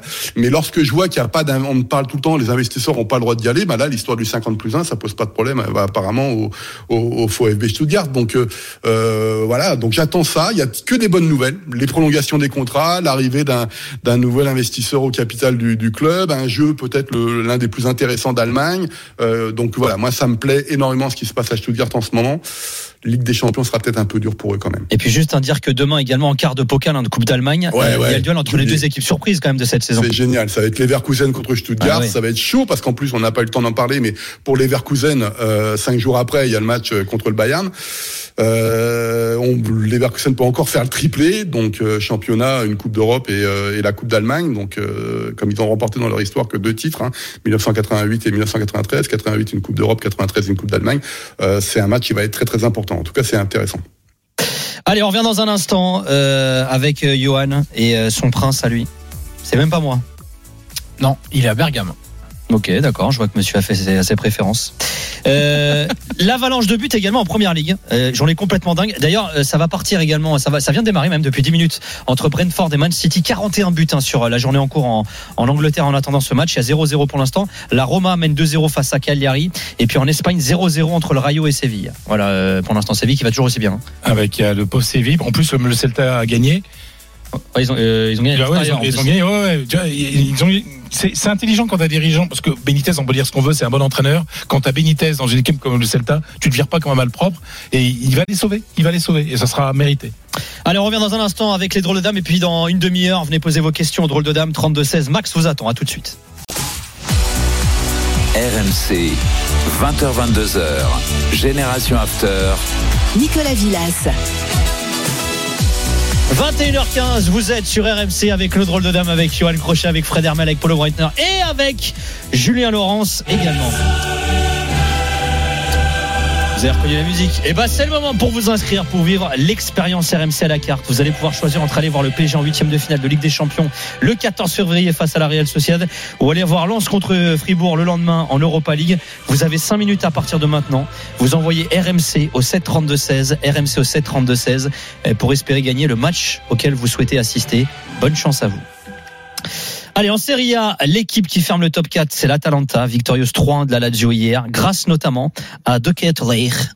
Et tu es sur le charme du prince Charles, Ouais, c'est pas la meilleure. Johan, bien sûr. Attends, tu peux refaire le, comment tu dis De Ketelaere. Je suis sûr qu'on dit comme ça en plus. Quoique c'est un, c'est un flamand. Je sais pas si on dit comme Oui, ça. oui, c'est un flamand. Mais Ouais, si on dit comme ça, euh. Oui, bah, En fait, pas, lui, faut qu'il- pas aussi marqué. euh, mais... Sûr, De. Tu vois, je le fais bien, de ouf. hein. Je suis pas ça, du tout c'est, ça, c'est marrant, c'est le dîner de con aussi. Et Bien sûr, euh, Monsieur Pignon. Vous avez vu C'est exactement ça. J'ai revu la scène l'autre jour quand il appelle le mec au téléphone. J'ai été bon et pof Oh, ouais. Euh, Georges Van Brucken. Exactement. Je suis producteur de films. Euh, quoi, les- les non, films du la Blapli, petite non, les écart films de du Blapli. Ah, je connais pas. Les films du Blapli. Je connais pas. Nous sommes une petite. Bon, c'est une petite structure. mais, mais dynamique, jeune, mais dynamique. non, mais c'est l'heure absolue. Oh, ça y est, on a les droits dans le UFC. Ça y est, on a les droits. Ils pour pas cher en plus. Je n'en reviens pas. Allez, vas-y. Donc oui, vas-y, notre, Charles de Ketelaar, pour essayer d'enchaîner après ça, c'est pas évident. Notre Charles de Ketelaar, et effectivement, euh, euh, qui, euh, ouais, retrouve des couleurs à, à Bergame parce que il est arrivé évidemment avec une l'étiquette des 35 millions d'euros, du, du crack qui qui faisait ouais fantasmer pas mal de, de scouts, de, de directeurs sportifs en Europe. Tout le monde le voulait un petit peu, était impressionné par euh, sa précocité, par son profil un peu particulier, qui peut jouer à, plein de postes. Il peut jouer euh, faux 9, 9,5, 10, relayeur droit, il peut jouer ailier droit. Enfin, c'est un joueur vraiment qui, a un toucher de balle assez extraordinaire, qui, qui a la passe, qui est au but. Enfin, c'est vraiment un joueur assez. C'est pas le joueur ultra physique, c'est pour un certain type d'équipe. Faut être assez dominant dans le jeu. Tu, par exemple, à l'Atlético, j'aurais du mal à voir un De Ketelaar, par exemple. Il souffrirait beaucoup sur les faces en ballon. Euh, mais à Bergame, euh, il a été donc il a raté sa première année à Milan. Prêté avec option d'achat à, à- non, je réfléchissais parce que bah, il a peut-être pas tout fait, peut-être que c'était difficile pour lui, arriver, etc. Je pense que Pioli a, l'a pas aidé euh, parce que Pioli aurait dû miser beaucoup plus sur lui. Il lui a préféré Junior Messias. Ah, il y a des mystères parfois dans, dans, dans la vie euh, footballistique. Euh, il arrivait à, à Bergame, on se disait ah avec euh, Gasperini, on verra. C'est quand même un mec qui travaille beaucoup sur euh, le développement individuel des joueurs à travers un collectif quand même qui est assez brillant. Et ça, ça match euh, bien. C'est un joueur qui a marqué deux buts ce week-end contre la Lazio. Il aura fait la misère. De toute façon, l'Atalanta a fait la misère à la Lazio, ce qui rejoint un peu le, ce qu'on qu'on a évoqué la semaine dernière hein, sur Sarri qui mange depuis des années maintenant sur ce qu'il propose euh, sur son Napoli et ce qu'il propose depuis, qui est franchement pas pas génial. Euh, il est euh, impliqué sur 11 buts sur les 20 derniers matchs et 14 titularisations seulement, donc il n'est pas toujours titulaire. Parfois mis derrière les deux attaquants, parfois dans l'un des deux postes d'attaquant. D'ailleurs, ce qui est intéressant, c'est qu'hier, l'Atalanta joue donc le trio offensif, donc le 10 c'est Pasalic, qui est pas un vrai 10 déjà de base. Ensuite, Miranchuk, les deux numéros 9, entre guillemets, c'est Miranchuk, qui est pas du tout un Ouais, numéro qui est pas 9, du tout un neuf. et De Ketelaar, qui est pas spécialement un 9 non plus. Mais en fait, ce trio-là te permet d'avoir des joueurs qui bougent sans arrêt, qui prennent la position de l'un, de la position de l'autre, parce que Pasalic, il se projette beaucoup sans ballon. De Ketelaar peut être un petit peu plus à la baguette, Miranchuk peut aller un peu plus sur le côté. Donc c'est un trio qui donne pas de, de référence, de, de point de référence aux défenseurs adverses, et c'est ce qui en fait aussi leur euh, côté imprévisible. Et ça a très bien marché contre la Lazio. Et moi, je suis content de, de revoir ce joueur qui a un, un toucher de balle délicat, qui est Franchement, à Bruges, il est- enfin, c'était un joueur magnifique. Hein, non mais puis tu sens que c'est un mec qui Oui, c'est un cérébral. c'est un il est cérébral, il réfléchit, il analyse tout, il scanne. Alors parfois un peu trop parce qu'il doit perdre un peu de de spontanéité. Je, je, je pense à parfois un peu trop réfléchir et le, la fraction de seconde fait que bah il perd la balle, que le défenseur peut intervenir, etc. Mais parfois il vaut mieux avoir des joueurs qui réfléchissent un peu trop que pas assez. Et lui vraiment, j'ai hâte de voir son évolution. On verra si ça va être encore à Bergame parce que Euh, Bergame a une option d'achat à 26 millions d'euros. C'est la question que j'allais te poser. On a une idée de son avenir. Paraît-il qu'il voudrait lever l'option. C'est quoi? C'est cher pour eux quand même là en 26. Ouais, c'est cher, mais attention, ils ont déjà mis des gros montants. Hein. Euh, Scamaca cet été, c'est cher. Euh, ils sont capables de, de, de, de mettre des gros montants parce qu'en même temps, ils vendent aussi. Mais ça veut dire aussi que Milan, ils en veulent plus alors. Mais en fait, il y a un truc, c'est que Milan sous Pioli, c'est sûr que non. Ah ouais. Parce que je pense que De Ketelaere a pas trop apprécié non plus euh, La gestion le- de le- Pioli. bah, la gestion euh, rentre 5 minutes, rentre 10 minutes, rentre 7 minutes, 38 minutes. euh, C'est sûr que pour briller quand tu arrives dans un championnat à un niveau quand même bien inférieur et que tu dois être ce joueur décisif en 7 ou 8 minutes à Milan, c'est difficile pour une première expérience.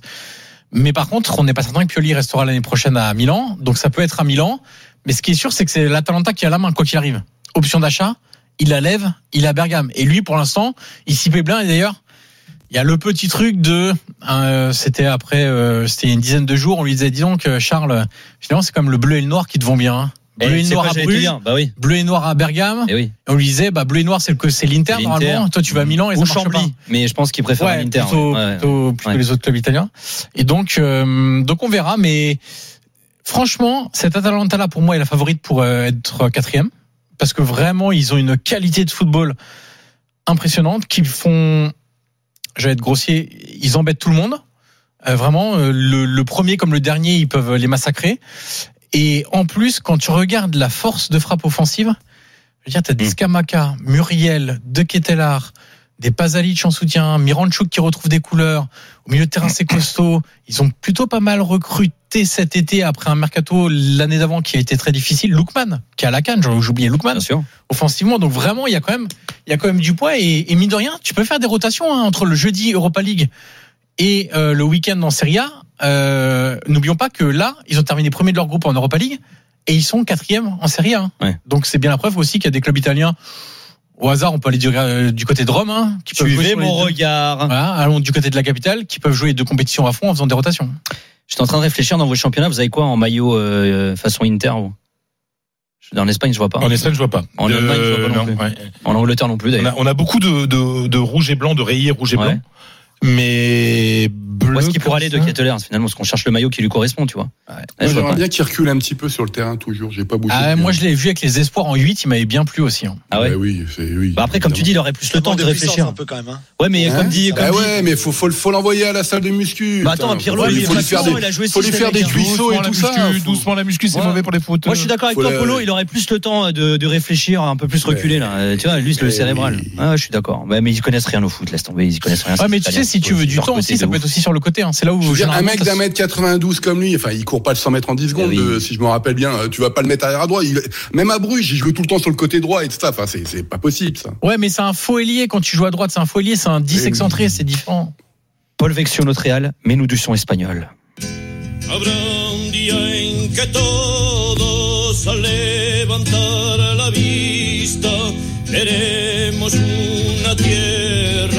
Que ponga. La Bordetta qui chante. Grand, joli. grand chanteur euh, d'Aragon euh, qui était devenu député. Je l'avais interviewé. À l'époque, c'était un type euh, absolument merveilleux. Voilà, c'est un auteur, compositeur, interprète. Et ça, c'était un hymne anti-franquiste parce que je vous parlais de Franco. Franco est mort ce week-end. Alors pas celui qu'on 86 croit. Ah, pas celui qu'on croit. Non, c'est Aurel Franco. Aurel Franco qui était un, un mythique, un, un, un arbitre mythique en Espagne. Alors c'est alors c'est une belle histoire que tu vas nous raconter qui Ouais. marque l'histoire du foot espagnol, mais pas que du foot Et d'ailleurs. pas que du foot, Ouais. parce que voilà, euh, c'est pas euh, en tant qu'arbitre euh, par ses exploits qu'il a marqué l'histoire du foot, mais il, Monsieur Franco, il s'appelait euh, Angel Franco et et il a commencé à arbitrer en 69. Le dictateur Franco était toujours en vie. Et comme il y avait encore la censure, les gens dans les journaux aimaient bien dire Franco est nul. Euh, tout ça, c'est de la faute de Franco. Et dans les stades, où on, ne- bien sûr, on ne pouvait pas critiquer euh, le dictateur. Dans les stades, les gens avaient des chants contre Franco. Quand c'est Franco, Qui arbitrait. arbitrait. Ah, c'est bon ça. et ça a beaucoup énervé euh, le dictateur Franco, ce qui fait qu'il a obligé à ce que les, les arbitres prennent leurs deux noms, soient toujours désignés par leurs deux noms. Parce que vous savez qu'en Espagne, on a les deux noms, le, Le nom père du père et, le nom de la mère. Donc, il est devenu Monsieur Franco Martinez. Et c'est pourquoi jamais dans l'histoire depuis depuis depuis cette époque euh, à la fin des années 70, euh, depuis toujours en Espagne, on appelle toujours les arbitres par leur par leur nom. Vous vous souvenez des, des mythiques euh, Diaz Vega, euh, Pérez Bourroul, euh, Andújar Oliver ou, ou, ou Mateo Laoz? Mateo parce qu'il s- il, il s'appelle Antonio. Hein. C'est Mateo, c'est c'est pas son prénom, nom de c'est son nom de famille. famille. Voilà. Donc en fait, c'est parce que un arbitre qui s'appelait Franco ben, servait de prétexte euh, contre la censure pour que les gens puissent critiquer le, le dictateur que aujourd'hui encore, après une fois l'habitude a été prise, on dit toujours l'arbitre, on désigne toujours les arbitres avec leur deux noms de famille. Voilà, donc comme comme quoi vous le vous savez, alors Franco il n'aimait pas du tout le foot, hein, euh, il aimait les taureaux lui, d'un machi, mais il savait très bien la, la portée euh, sociale et sociétale du, du foot hein, et politique du foot, donc il était très attentif à tout ce qui pouvait se passer. Donc voilà, donc c'est une, une un hommage à, Monsieur Franco Martinez, Angel Franco Martinez. J'en profite, tu sais, le Benfica, donc club ultra populaire au Portugal, donc qui sont euh, qui jouent en rouge. Et Salazar, donc euh, dictateur euh, du Portugal, avait interdit à la presse d'appeler le Benfica les rouges, puisque c'était la couleur des communistes. Exactement. Et du coup, le, le surnom du, de Benfica n'est pas rouge, mais encarnado, ce qui veut dire la couleur chair. C'est-à-dire que le- la dictature, la censure, avait interdit d'appeler le Benfica les rouges, et c'est pourquoi on les surnomme les couleurs chair et non pas les rouges. On est exactement sur le même truc. euh, Ils, ils sont, ils sont sensibles ces dictateurs. Quand Ouais, même. t'as vu, ils sont d'une susceptibilité, c'est insupportable. Mais d'ailleurs, en Espagne, euh, c'était un peu comme ça. On, on disait, euh, on, on disait pas le mot rouge en fait euh, pour pour décrire des couleurs. Ouais. On disait, euh, On disait rojo. non, non, parce que la roja, non, non, non, non, parce que ben, la roja, il y a encore des gens qui La furia. trop. La furia. Non, il y avait un autre nom. Enfin, je, ça, ça me reviendra. Mais par exemple, quand, quand Louis Aragonès voulait donner un nom à, à la Roja, c'est lui qui a inventé. Et, et les- beaucoup de gens n'aimaient pas trop parce qu'on n'avait pas trop l'habitude en Espagne d'employer Ouais. le mot rouge la à connotation. cause, à cause de la, de la connotation politique et quand voilà et que Franco avait euh, voilà. C'est, c'est- je vais vous retrouver le mot, mais Et bah la réponse dans un, instant. un le autre, suspense, c'est insoutenable. autre, euh, On va marquer une puce et un une autre pub. mot utilisé Une puce aussi, rouge. On l'embrasse d'ailleurs à Reims, Jérémy Puzos. Euh, la réponse dans un instant sur RMC. Il va trouver ça, Fred Hermel. Ah ouais, je vous les promets, autres je vais retrouver ça. C'était.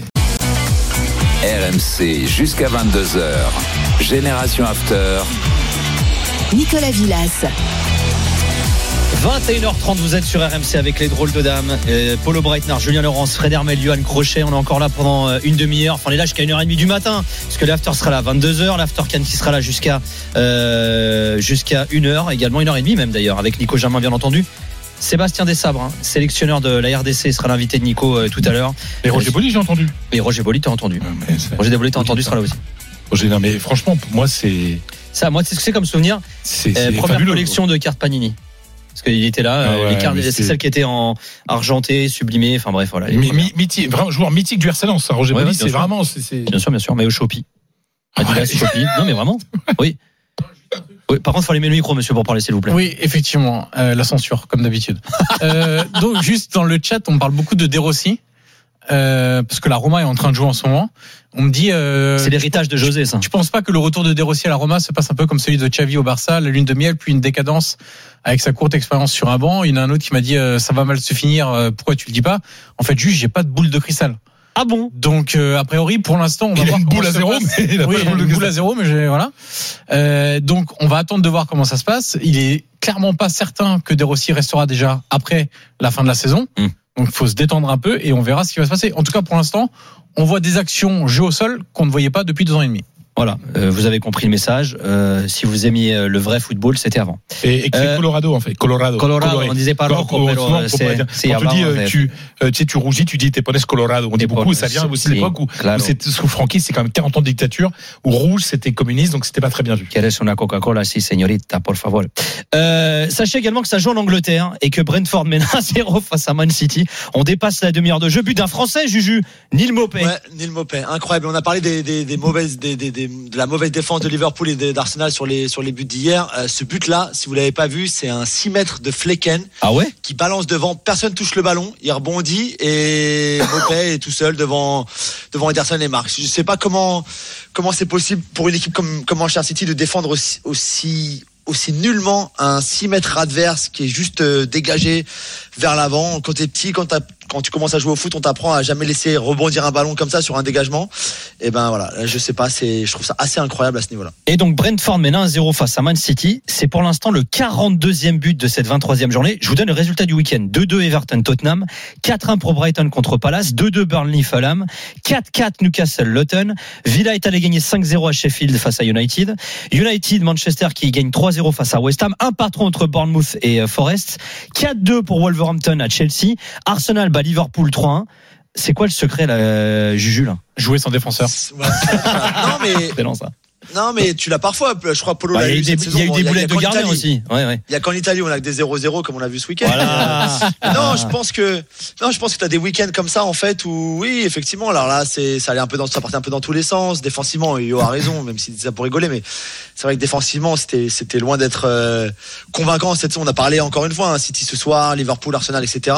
On a vu aussi des des, des bourdes, pas mal de bourdes dans d'autres matchs, mais c'est des matchs aussi qui sont qui sont ouverts. Ça ça attaque beaucoup, tu es dans un- une période de la saison où euh, tu as des équipes qui doivent absolument gagner, qui vont devoir aller chercher des points à droite à gauche pour pas descendre notamment ou pour se qualifier pour les les matchs européens, tu vas commencer, plus tu te rapprocheras de la fin de la saison et plus ben, tu auras besoin de, ce genre de performance-là, de ce genre de points-là. Donc c'est ça aussi, je pense que la, la plus difficile finalement, c'est les 6 buts à Stamford Bridge. La défaite 4 à 2 de, Chelsea, elle est humiliante. Je sais plus trop quoi dire, donc on va, va pas faire long, on va, va pas faire beaucoup sur les, problèmes de Chelsea. On en a assez parlé cette saison, mais euh, c'est Hier, c'est catastrophique, mais vraiment, c'est c'est d'un niveau accablant, quoi. Je sais pas. euh, je sais pas ce que tu dois faire avec Pochettino. Il a un long contrat. C'est pas, je pense pas que ce soit la réponse de, le- de le virer, mais euh, quand, quand tu as une partie de ton stade qui s'en va à la 70e minute parce que tu perds 4 à 1 à domicile contre Wolverhampton après avoir pris 4 à 1 à Liverpool trois jours plus tôt, c'est c'est juste pas possible. Quoi. Ouais, et en plus là, euh, ambiance, ambiance, c'est la femme de Thiago Silva qui l'a déglingué là, euh, Pochettino sur les réseaux sociaux. hein. Ouais, mais alors euh, Belle, elle balance tout le temps. De toute façon, c'est pas la première fois, c'est pas la dernière fois. Alors on sait pas à qui elle visait. Elle a dit, il faut que ça change maintenant avant que ce soit trop tard. Donc je sais pas si elle parlait de Poche, si elle parlait de, de la, la structure du club. de Peut-être elle parlait de la météo, on sait de- pas. hein. de la météo, de la mentalité, de la pelouse. Je sais, enfin, tu vois, ça peut être plein de choses.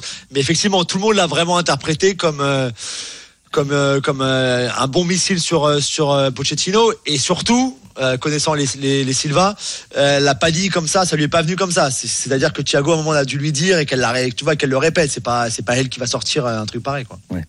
Tiens, juste également petit détour par Fourian et c'est la mi-temps entre Bastia et Ajaccio, Julien. 0-0 entre euh, le Sporting et l'AC Ajaccio au bout d'une première période assez ennuyeuse, il faut bien le dire. Euh, Domination euh, légère et très stérile euh, des Bastiais face à l'AC Ajaccio. Les Bastiais qui jouent avec la peur, on le sait, ils sont juste à, à l'extrémité de la zone de relégation. Quant à, à l'AC Ajaccio, ils attendent quoi? On ne sait pas, mais en tout cas, ça donne pas un match très très beau à voir pour le moment. 0-0 donc entre Bastia et Ajaccio. Merci Julien. Je, je vais me permettre de, de répondre à Antonio Rivas. Je n'ai jamais dit que la Roja s'appelait Colorado avant. J'ai jamais dit Non, ça. non, il a pas dit ça. Non, j'ai disait dit que c'était le mot rouge. J'ai- le, le mot rouge, on on l'employait pas en Espagne à cause du communisme, à cause de la dictature franquiste, et que le et que c'est Luis Aragonès qui voulait trouver un mot euh, pour le- pour l'Espagne, qui avait mis la roja, et qu'il y a beaucoup de gens qui n'aiment pas ce mot en Espagne à cause du voilà culturellement le mot rouge était pas très bien vu quoi. Alors, juste pour revenir à cette histoire de but, hein, on le disait, hein, 42 buts pour l'instant dans cette journée de PL. Alors, l'APL qui pour l'instant parmi vos championnats est celle qui a la meilleure moyenne de buts euh, euh, par match, un 3-20. euh, 3-20. Alors, ça se joue à, à que dalle hein, avec la Bundesliga qui est à 3-19. En revanche, la Liga 2-64, la Serie A 2-55 en- dans les standards. C'est surtout chez toi que ça baisse hein, à ce niveau-là. euh. Dans les standards, ça veut rien dire. Ils étaient Ouais, dans les trois ouais. meilleurs, euh, les trois années précédentes, la série A. Et ben alors donc ça baisse aussi. Qu'est-ce que je te dis J'essaie de te défendre moi. C'était jamais content toi aussi. Bah oui. Et ben voilà, bah il est pourri ton championnat, mon Fredo, dis-le enfin. Mais non, alors, il n'est pas pourri. Je suis le premier à avoir. Enfin, on a quand même perdu des joueurs exceptionnels, ça c'est clair. Sincèrement, le niveau a un peu remonté cette saison. Mais les deux dernières saisons, j'étais le premier à le dire, la Liga, le- son niveau avait beaucoup baissé parce Mais d'ailleurs, quand on voit les trois co-meilleurs buteurs de, de Liga, euh, voilà, il y a Dovbik de Gérone, il y a Bellingham et Borja Mayoral. Bah ouais. Il y a quand même, c'est quand Bah, même eh, étonnant. C'est-à-dire pendant pendant dix ans, on avait euh, Cristiano justement. et, et- Donc, euh, mais bien sûr, mais bien sûr que, mais bien entendu. Après, on me dit que j'invente quand je dis que le niveau a baissé. Ben non, le niveau a baissé. Il y a plus d'argent. Enfin, je veux dire, il y a des je veux dire, il y a des restrictions financières telles imposées par la Liga, à juste titre, parce que parce qu'on on connaît toutes les erreurs du passé et que Tebas a serré la vis, et que et que quand tu vends un joueur en Espagne, tu peux pas euh, l'argent que tu récupères, tu peux pas tout, tout réinvestir dans un autre joueur pour résumer parce que tu es obligé de, de déjà de rembourser tes dettes, t'es obligé de t'es obligé d'en mettre de côté, etc. Donc automatiquement, oui, le niveau a baissé en Liga, oui bien sûr. Mais bon, Mayoral, on, on en dit un. Vas-y, peut-être vas-y, vas-y. Comme ça, vous Ouais. pourrez en parler aussi avec euh, Ouais, parce que Yo. parce que parce que euh, c'est pour faire plaisir à Johan qui m'a faisait remarquer dans nos petites communications euh, que Borja Mayoral euh, était co-meilleur buteur de Copitici de la Liga. C'est vrai, moi c'est un joueur que j'aime beaucoup. C'est un joueur qui avait été lancé, je, je l'avais vu, je l'avais vu débuter avec Zidane sur le banc du Castilla, de l'équipe B du Real, donc en Détroit. Euh, parce qu'à l'époque j'allais à tous les matchs bien sûr de, de- du Castilla quand il y avait Zidane. Où il avait tout explosé d'ailleurs. Et Il a- il, était super fort déjà. Oui, il était très bien. Et euh, alors, c'est pas Zidane qui l'a lancé dans le grand bain en première division, mais il a marqué son premier but en 2017 en première division sous le maillot du Real avec Zidane sur sur le banc. Et, euh, et il a été prêté euh, à Wolfsburg. À Wolfsburg, il a été prêté à la Roma. À la Ouais. Roma. Euh, il a été prêté à Retafe. Levante aussi. À Levante. Et c'est finalement Re- Retafe qui l'a qui l'a acheté. Voilà. Mais on commence à se dire en Espagne que bah, c'est le meilleur buteur espagnol de la de, de la Liga. Euh, bah, il y a un euro qui arrive. Pourquoi pas pourquoi pas lui quoi. C'est pas un grand buteur, mais moi, ce que j'aimais dans la Roma de Fonseca, c'est que c'est un neuf qui sait jouer au foot, en fait. Bah oui. Qui sait jouer en appui remise, qui sait se mettre au milieu de terrain pour dialoguer avec les autres. C'est, voilà. Alors, c'est pas un mec qui va te claquer 25 buts, bien sûr, mais. Ouais, mais sauf que là, c'est là, euh, 20, on a combien euh, Là, il a 14 ans. 14, Ouais. 14 en, Ouais, 20, c'est ça. euh, en 24 journées. Donc Ouais, c'est, c'est, il a jamais marqué autant de buts. hein. Et puis attends, puis il joue à Retafe. Hein. Et le Retafe de, de ton cousin. Hein. Alors, le beau Bordalas. gosse, le beau gosse, José Bordalas. Donc, euh, donc, euh, non, non, mais je veux dire, mais moi, je- j'aime beaucoup ce gars. Tu sais que j'ai regardé, tu sais que j'ai regardé, donc il a claqué 14 buts en Liga euh, en, en 23 23 matchs.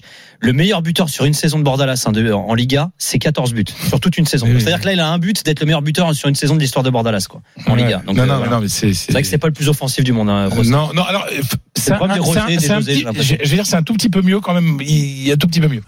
Mais ça reste, euh, ils mettent des coups et tout ça, mais ils essayent de jouer un tout petit peu plus au football que, qu'avant. Polo, Borja Mayoral, t'en gardes quel souvenir toi? Il, il était jeune hein, Bah, quand il est passé par Wolfsburg, mais Ouais, puis euh, on n'en garde pas un souvenir. hein.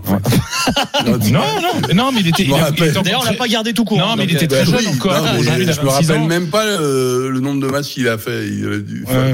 C'était assez, euh, Mais, assez dramatique. mais la, la question, la question que, que posait Johan euh, par mail, c'était est-ce qu'on peut l'imaginer ailleurs que Retafe J'espère pour lui qu'il va aller ailleurs En tout cas, un peu plus haut, genre, je sais pas, Bétis. Oui, oui, c'est pas un je joueur pour le Real, mais c'est un joueur Non, non, pour un 6 7 de de, de, de, de, de Liga quoi, bien sûr. Moi j'aime beaucoup. Puis bon esprit. Alors, il avait et tu sais qu'il avait été pris sous son aile par Benzema et par euh, par Cristiano Ronaldo.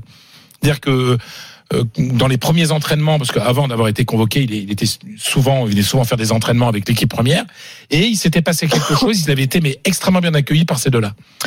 Et Allez. puis, ah oui, et puis surtout, le truc aussi, c'est que l'époque où il commence à jouer, c'est la BBC. Hein. Ouais. La BBC. Va, de va- la place à ce- Vas-y Polo. Sinon, j'ai bien aimé Julien qui fasse l'apologie du jeu pratiqué en Bundesliga. Ça, j'ai adoré quand même. Est-ce qu'il a dit quoi? J'ai pas fait gaffe. Bah, sur les nombres de buts et tout ça. euh, Ah. Donc ça, ça en fait, les, les, les Toi, tu dé- le vraiment débat son défenseur en revanche. Même Kane, il le dit. Hein, donc. Et s'il y a Ah des oui, oui, présidents ouais. français qui nous écoutent d'ailleurs, Ah oui. Non, non, mais, mais, mais en fait, c'est assez intéressant parce que c'est un état d'esprit. Euh, le débat sur les bons ou les mauvais défenseurs, c'est- un faux débat, dans le sens où à partir du moment où tu as des équipes qui sont beaucoup plus offensives et qui cherchent absolument, et ben, absolument à marquer, et ben, tu as des décalages qui se produisent partout, tu as des erreurs qui se commettent et c'est naturel. Mais en Bundesliga, ça se passe de la première à la 34e journée. Ça fait 15 ans qu'ils ont décidé de faire ça. Ils sont structurellement le championnat euh, qui marque le plus de, de buts euh, par saison. Euh, parfois, c'est un autre championnat, etc. Mais c'est un état d'esprit et les erreurs font partie. C'est-à-dire que tout à l'heure, on a parlé de, de, de, de Stuttgart qui a, qui a mis une raclée à Fribourg, mais comment se fait-il que Ginter se fasse avoir comme ça sur les deux premiers buts euh, Ginter, il est champion du monde quand même. Donc et c'est pour ça que l'Union de Berlin détonnait autant d'ailleurs, Polo. Ben oui, c'est pour ça aussi qu'il courait plus que les autres. Hmm. Il y avait euh, des choses euh, paradoxalement, et on avait fait un débat, je sais plus, c'est l'année dernière. Est-ce qu'Union Berlin pouvait déteindre sur les autres équipes de Bundesliga? Ouais. Mais surtout pas. Il faut pas. Ouais. C'est-à-dire, c'était un truc très Ouais, c'est particulier. culturel. C'est culturel. Le problème, t'as un truc à payer et ça, le grand public, il le comprend pas. C'est le problème de l'inconstance. C'est-à-dire quand ton équipe n'est pas bien, quand ton équipe n'est pas bien et que tu continues à vouloir jouer absolument pour marquer, marquer, et ben tu te retrouves parfois où tu t'en prends 4 en 20 minutes et là on te dit Ah, mais ça va pas, qu'est-ce que c'est comme ça? Et quand ça dure sur 3 4 matchs, et au bout d'un moment les coachs ils doivent changer un petit peu d'état d'esprit de OK, on va essayer de prendre un nul quelque part puis après on va on va re- on, on va à nouveau mettre la sauce. Et ben en Europe, toi ça se paye. On l'entend moins, Laurence, là. hein. Ah, je suis à fond dans Ah, ouais, j'ai ouais. pas écouté. Je suis à fond dans Brentford, Manchester City parce que Guardiola a presque marqué. Brentford vient d'avoir une grosse occasion. City font n'importe quoi défensivement. Excuse-moi, mon polo. Je suis sûr que c'était vachement intéressant. Oh là là. J'étais pas du tout là. Oh là là là là là là là là. Il dit ça Non, mais alors ce match est coquilles pour les Les gars, je vous propose, les gars, pour euh, histoire de calmer l'ambiance, un peu de musique italienne. Ah, ça passe toujours. Ça va être du vrai son. Oh, c'est bon ça. Ah, c'est quelle année Ça, c'est ça merveilleux, ça. Ouf. Attends, faut que je regarde ça. Regarde les années, mais Ça, Umberto Tozzi, Tozzi. ça, c'est 76, 77. J'aurais dit, j'aurais dit fin des années 70, moi. Putain, j'aurais dit années 80, moi, non C'est à l'époque où j'étais à fond dans ma période italienne. Quand j'avais euh, mes premières années, j'étais à fond dans la période italienne. J'adorais- non, mais. C'est l'époque où on est- il y avait tous les grands succès italiens en France. J'adorais ça. 79. Tu vois? Ah. Pas loin. Putain, je crois que je voyais ça plus, euh, plus récent quand même, moi. Gloria. Ah, j'adore. Non, mais ferme-la, laisse-le chanter. Ok, d'accord. bon, bah, ok. Allez, vas-y, vas-y, vas-y, vas-y, Polo. Alors, perché questa canzone? Attends, et un peu plus de musique, là, s'il te plaît. Perché c'est écrit CH, hein, bien sûr. Hein. Là, c'est écrit en boîte, ça y est, on l'a perdu. c'est quoi Il s'imagine avec des veuches et tout, là, je vous jure. C'est un truc de ouf, regarde ce qui se passe en plateau. Là. Voilà, tu mais l'as renvoyé en 1979 là. Mais toi, reste devant ton match, qu'est-ce qu'il fait là, lui? Mais t'es coquillet C'est Non, mais presque j'avais la 9 ans, mi-temps. mais C'est attends, presque mi-temps. franchement, mais moi, bravo, c'était des super chansons. Voilà, bravo. Et c'est pour parler de Luka Jovic. Euh, notre- bravo. Ah Eh oui, ça intéresse forcément Polo et Fred, évidemment. Et euh, Même ah oui, parce que parce que mine de rien, 7 buts et une passe décisive sur les 10 derniers matchs. Euh, et notamment sur les 10 derniers matchs, il en fait que 3 comme titulaire. Et donc, il a marqué 4 buts en entrant en jeu. Le dernier, évidemment, contre Frosinone, où il a bien aidé Milan, qui était mal embarqué, où c'est compliqué, où euh, en ce moment, c'est en termes de, de, jeu, il y a des choses qui vont pas du tout. Et c'est lui qui a encore réussi à euh, donner des points, on va le dire comme ça, à, Milan. Et bon, le début de saison était catastrophique de Jovic. Quand il entrait, il était pas bon. Euh, mais moi, on me disait à Milan, on me disait ah mais nous à l'entraînement, on le voit, il marque des buts. Il en marque beaucoup dans toutes les situations.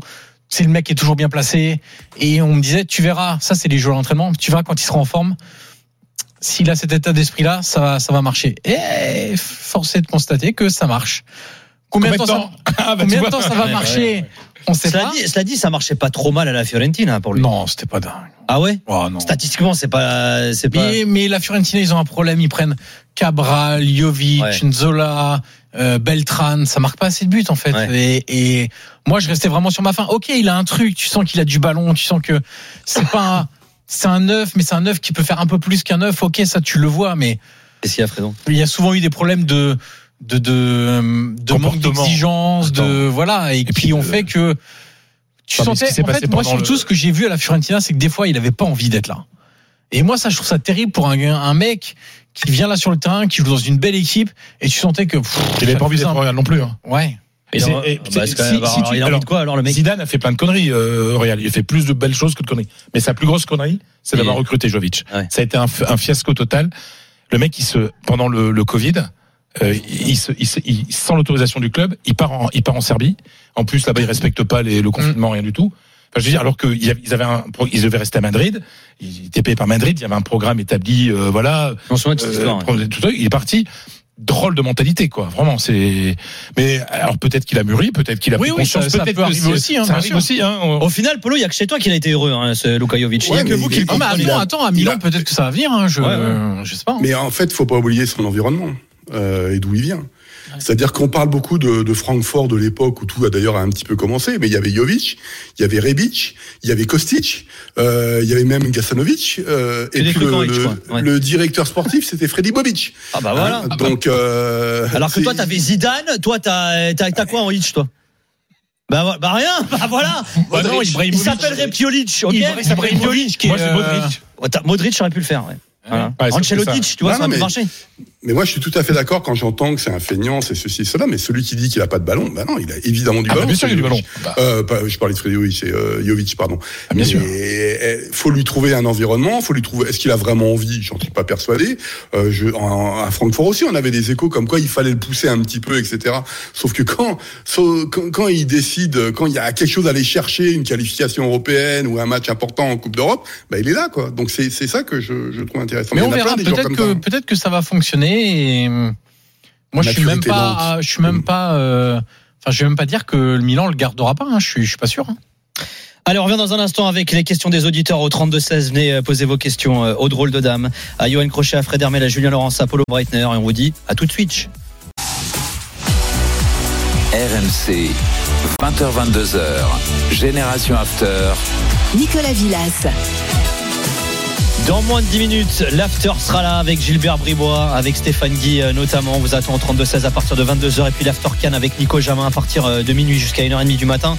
Avec Sébastien Dessabres, le sélectionneur de la RDC qui sera notre invité. Julien Chevalier, l'entraîneur de la SEC Mimosa, également mythique club euh, d'Abidjan, mythique club ivoirien aussi. Voilà, supporter des nations africaines.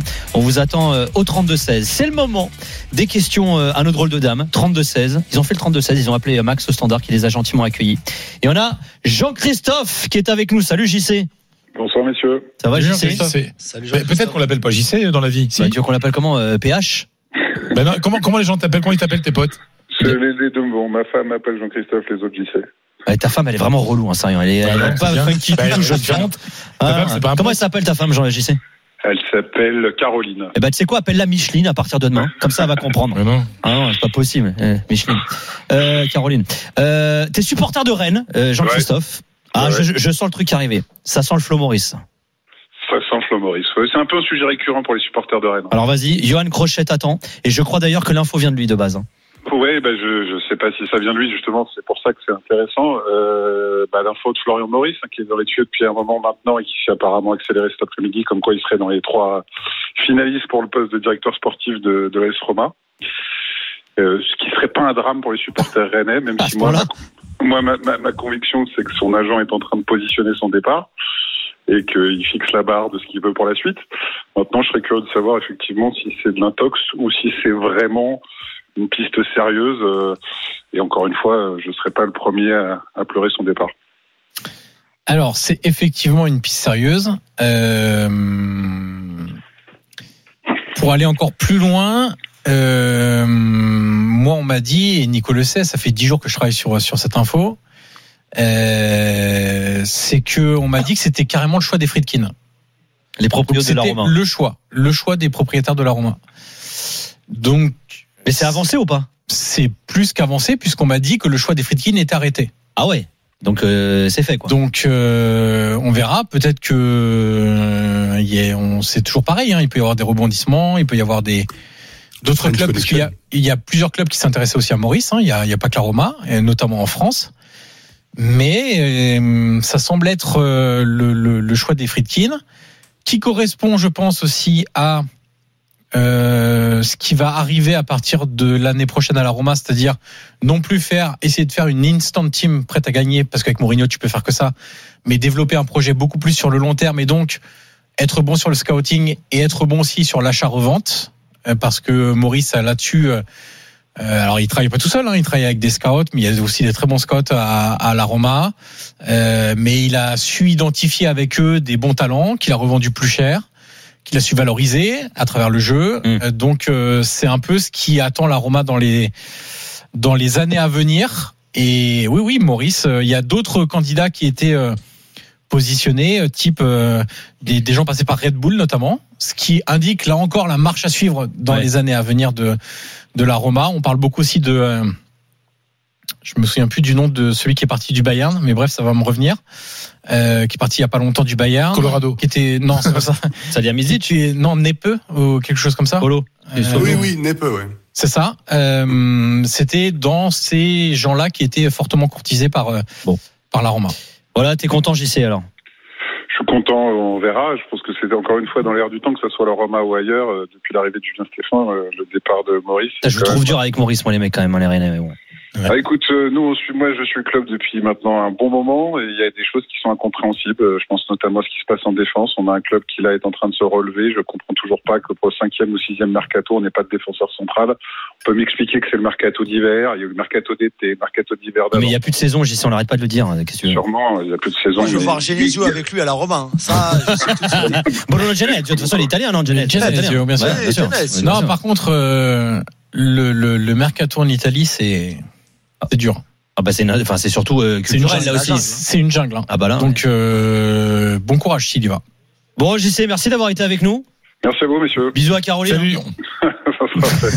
Bonne soirée. Est-ce qu'elle est JC. l'as de trèfle et piquer ton cœur? Ouah, t'es là, toi, les références, toi. Ah, Bah, sais, c'est à peu près la même génération, je pense. ouais, ouais. À peine. Ah, peine, à, peine, à peine, à peine. Bonne soirée, Jean-Christophe. Merci d'avoir été avec nous. Tu reviens quand tu veux. Et l'after qui va arriver euh, dans un instant. Tiens, petit détour euh, par euh, Fouriani où ça joue toujours entre Bastia et Ajaccio, Julien Pernice. Et oui, euh, 51 minutes de jeu, ça a repris effectivement, toujours euh, 0-0 entre le Sporting Club de Bastia et la Ajaccio. Les Bastiais qui depuis le retour du vestiaire sont sur euh, le but ajaxien, mais sans grand succès pour le moment. Donc toujours 0-0 entre Bastia et Ajaccio. Ça a pas l'air fou ton match, hein, Julien. Ouais, effectivement, c'est très difficile à suivre pour le moment. Euh, Il n'y a pas trop d'action, c'est vrai, on va être honnête. Merci Julien, tu restes avec nous. La suite de ce Bastia Ajaccio, euh, affiche de la 23e journée euh, de Ligue 2. Ce sera dans l'after. On vous attend au 32-16, bien entendu, avec l'after Cannes qui sera là également à partir de minuit et avec Nico Jamin. Merci beaucoup, cher drôle de dame. Merci Yohan Crochet, euh, Fred Hermel, Julien Laurence. Paulo Breitner. À la semaine Ciao, prochaine. Ciao, ciao, les gars. Ciao les gars. Ciao les gars, à la semaine prochaine. Euh, restez avec nous, on en revient dans un instant. Euh, bisous, prenez soin de vous. RMC jusqu'à 22h, Génération After.